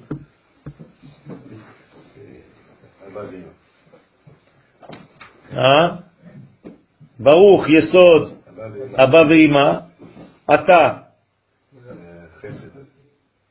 השם, אלוהינו, מלך העולם, בינה. כן? אשר, יסוד ש... של אימא, אשר קידשנו. נצח, במצוותיו, נצח ועוד, וציוונו, יסוד, וכל השאר. בסדר? מה זה המטריקס הזה? כן. הוא מפרש והיינו לחם אבירים. בסדר? לחם של מלאכים, אכל איש, היינו התלמיד חכם, הוא, לא, הוא אוכל לחם אבירים, לחם שנבלע באיברים, כמו המן, הוא אוכל את זה אפילו בלחם הזה, הוא אוכל הוויות בעצם. אנחנו אוכלים הוויות, אכל יא, אכילה. אתה אוכל יודקה, אתה אוכל מוחים. אני אוכל שרפים בינתיים. מה? כי, כי אתה מוריד את זה לארץ. הרי מאיפה בא העניין? מגיעים אל הוויות למעלה, אבל בלי להתאמן בארץ הן לא מתגלות. אמרנו שאין גילוי בלי המלכות. אז ברגע שהם נכנסו לארץ, אז אתה מוציא את זה מן הארץ. מה שבמדבר היינו מברכים, המוציא לחם מן השמיים. למרות שזה יוצא מן הארץ, יש מימי. נכון. בוודאי, יש הכל שמימי, אנחנו, ומה אנחנו? עוד יותר. ודע נעמה דאורייתא, כלומר זה הלחם של התורה, נעמה דאורייתא, כן, לחמי התורה של זעיר אנפין, שלומדים בני ישראל. אז כשאתה לומד תורה, מה אתה בעצם אוכל? לחמים. לכן מספרת הגמרא שרבי אלעזר, הבן של רבי שמעון בר יוחאי, היה אוכל כל היום פיתות. תימני. היה עומד ליד התנור, אמא שלו עופה והוא בולע. ושם כתוב כמות שמפחיד. כלומר, רבי אלעזר היה, חבל על הזמן, בעל מימדים, כן, אבל היה לו עוצמות, עוצמות חזקות מאוד, היה לוקח רכבים, מעלה אותם על הגג. היית מכנה את הרכב ליד איזה מקום שמפריע לו, ליד הבית, לוקח את כל המכונית, מעלה אותה על הגג, זה היה חמורים, אבל זה אותו דבר. בלי קילה, בלי כלום, כן, היה מצליח להרים חמורים, אנשים היו יוצאים, איפה החמור שלי? כן, על הגג. טוב, תעשה טובה, אלעזר. כן, לא היו קוראים לו רבי אלעזר, היה אלעזר, היה עבדאי. כן, היה רוכב על איזה סוסים עם, עם סיגריה פה ו- ומקלות, מה, זה לא היה... עד שהוא... כן.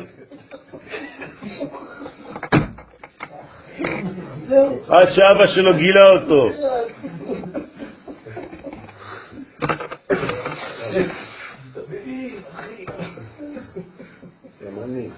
כן? מה שמוקף במאמר הבא הוא, כן, נ"א, המוקפת בכל הדפוסים, כן, נוסח אחר. ואמר עוד, כי ולעולם כל קורבנים, לעולם כל הקורבנות הבאים על חיטה, על חטא, סליחה, שחיטתן בצפון, שהוא צד הגבורה. כלומר, כל פעם שאנחנו מקריבים קורבן על חטא, ההקרבה של זה בצד צפון. למה? כי צד צפון זה השורש של החטאים. אז אתה צריך ללכת למקום שממנו החטא מגיע, ושם לתקן. זאת אומרת, שמה זה צפון? גבורה. בסדר? בגין, לפי זה מצפון תיפתח הרעה. ויש לנו נבואה שאומרת שמצד צפון תמיד נפתחת כל רעה. תמיד זה מהצפון. כן? לפי, מה? כן. לפי ששם מדור החיצונים. כלומר, איפה נמצאים החיצונים? תמיד, בכל מקום שאתה נמצא, תמיד בצפון של אותו מקום. בדרום, מה יש? חוכמה. חוכמה בדרום. מה יש בצפון? עושר. בכל מקום בעולם. רגע, זה ביחס לארץ ישראל? מה? זה לא ביחס לארץ זה ביחס לארץ ישראל, וזה מופיע על שאר, זה משליך, זה מקרין על כל העולם. איפה, בכל מדינה, איפה העושר? בצפון, תמיד. מעניין. בסדר? בדרום יש יותר חוכמה, זה משהו אחר. מנורה בדרום, שולחן בצפון. כן, מה אתה רוצה טוב, לשאול? אם אני משכיב מערב, אבל אני אשים את החזקים שלי בכיוון צפון. בדיוק. בדיוק. אה, בסדר? שבט דן. לפי מה שאמר המ"פ. מה- תקרא, כן, קודם כל תקרא את השטח ותשים שם את הדן, דן, כן. כן? דמתאמן ההוא דאושיד דמה, שמשם בא סמך מהם השופך דם של בני אדם, מהצפון הזה. כן, מלאכך ההוא דמה דבעירן, והוא מלחך את שיעורי הדם של הבהמות של הקורבנות. כלומר, יש איזה מין כוח חיצוני שבא ו... כן, בבית המקדש, ברצפה, מלחך את הדם שם. את כל מה שנשאר מהבהמות של הקורבנות. ובגינדה לא צריכה לקסה למיני, ובשביל זה אין צריך לחסות אותו ממנו, את הדם. רק את הדם של מי אנחנו מכסים? לא. של איזו שחיטה? של מי? של איזה חיה? של מה אנחנו? אה. מה? לא, עוף. כן, נכון. רוצה לומר. לכן אין צריך לחסות דם של בהמות, אף בשחיטת חולין. לקיימה בה, כדי לקיים בסמך בהם אם רעב שונאך, האכילהו לחם. ואם צמא, השקעו מים. למה? כי גחלים אתה חוטא על ראשו. מה זה אומר? זה אומר שבכוונה תחילה הקדוש ברוך הוא מבקש מאיתנו להשאיר את הדם הזה לא מכוסה, כדי שתהיה יניקה כלשהי לסמך מם. הנה, לתורה שאמרת לה, כדי. שיחשוב שנותנים לו מתנה והוא יפסיק את הקטרוג שלו. אז נותנים לו את הבהמה, את הדם הזה. אין אצלך כיסוי דם ב... לא, רק ב... ב- בעוף. אה. למה? למה? בגלל שהמדרגה הגדולה הזאת, החזקה הזאת, עדיין אנחנו בעולם של אחיזת הקליפות. אם אני עכשיו לא נותן לה את המקום שלה, היא תבוא ותקטרג על דברים הרבה יותר משמעותיים. למה בתרנגול לא? כי התרנגול, המדרגה שלו הרבה יותר נמוכה, זה מדרגה אחרת. אז זה מאפשר לך לפ- לפרוח, זה עוף. אז הוא חז ושלום יכול לעלות למדרגות גבוהות דרך הדם הזה. שם צריך לחסות. זה אותו עניין. אבל דווקא זה- מים אחרונים? אותו עניין? עושים מים אחרונים? לא, להפך, מים אחרונים זה כדי למנוע שתהיה ניקה כי יש מריבות בשולחן. לכן צריך לשים מלח בשולחן כדי שלא יהיו מריבות. בסדר? כי השולחן זה מקום של מלחמה. אז צריך מלח כדי לבטל את המלחמה, את הלוחמה הזאת. כי כל פעם שהולכים על השולחן זה מכות. ולכן, כדי שהיצר הרע לא ישלוט בשולחן של אדם, אז הוא צריך לעשות את המדרגות האלה, ואחד מהדברים זה מים אחרונים גם כן. מה? אני טועה דווקא הדם של התרנגול אפשר לאכול, זאת אומרת, בתוך מה שנשאר שם זה דם של בהמה לא. אני צודק? לא. תסביר. איפה ראית שאתה יכול... יש- מה שאתה רואה כשאתה קונה, נכון? יש, יש דם בתוך העופות שנשאר, אחרי... כל מה שנשאר בתוך, גם בבהמה זה אותו דבר. מה שבפנים, זה אין לזה חשיבות. זה מה שהמלח כבר בלה בחוץ, אבל אתה מכשיר את העוף אותו דבר, כמו שאתה מכשיר את החיה. בסדר? חצי שעה במים, שעה במלח, ואחרי זה שטיפה והדחה שלוש פעמים. כבר שכחנו היום, אנחנו קונים הכל בקופסאות. כי אתה עשית את זה. כן, וזהו, ואז מה שיצא זה לא אכפת לי. נכון. זה כבר האדם שהוא בפנים, הוא בלוע, זה משהו אחר. הבעיה זה האדם שיוצא החוצה. אותו צריך לא לאכול, לא לאכול. אחרי ההקשר, זה נגמר. גם אם יוצא החוצה. זה כבר לא, לא נקרא אותו דם. בתימנים אבל הם בגלל זה עושים, אבל בתימנים לא, נכון תימנים עושים את ה... לפי הרמב"ם שהם עושים את ה... אה, שמים את זה במים, מדיחים את זה במים, נכון? לא מדיחים, אה, עושים מים רודפים ושמים בפנים את לפני האכילה. אז זה אני לא יודע. אוקיי, עושים לפי הרמב"ם. אוקיי, אחרי ההכשרה. אחרי עכשיו, כן. כן, אוכלים רק עוף מכובס, מה שנקרא. טוב. שלא יהיה אדום. כן, אין דם בכלל. טוב. ואם, מה? הם כבר קהים גם ככה. טוב. הנה, הוא ענה לך. ואם צמא השקעו מים, כן, ש... מלח. מלחך שיעורי דם הקורבנות, ולבשר דאי הוא נטיל דמה, ולאחר שהסמ"ם לקח וליחך את הדם משיעורי הקורבנות, שבזה הוא מסתפק, הוא מסתלק מן הקדושה, הבנתם? הוא לקח את שלו, הוא חושב שנתנו לו מתנה, אז הוא מסתלק.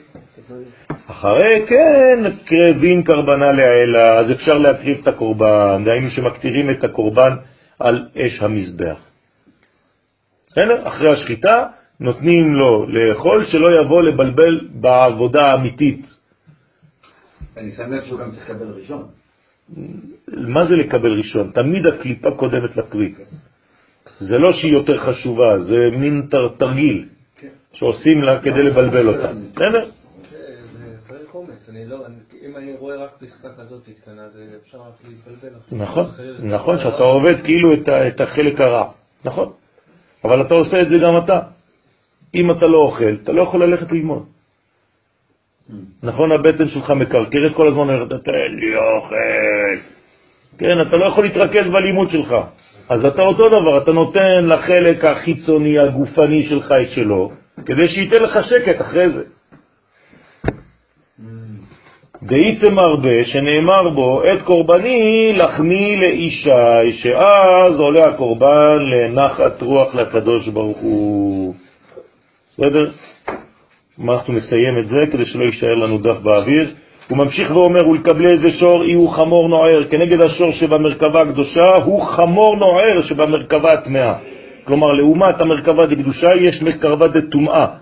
ולעומת השור עומד שם החמור, לכן אסור לחרוש בשור ובחמור יחדיו, כי אתה כאילו מערבב את עולמות הקדושה עם עולמות הקליפה.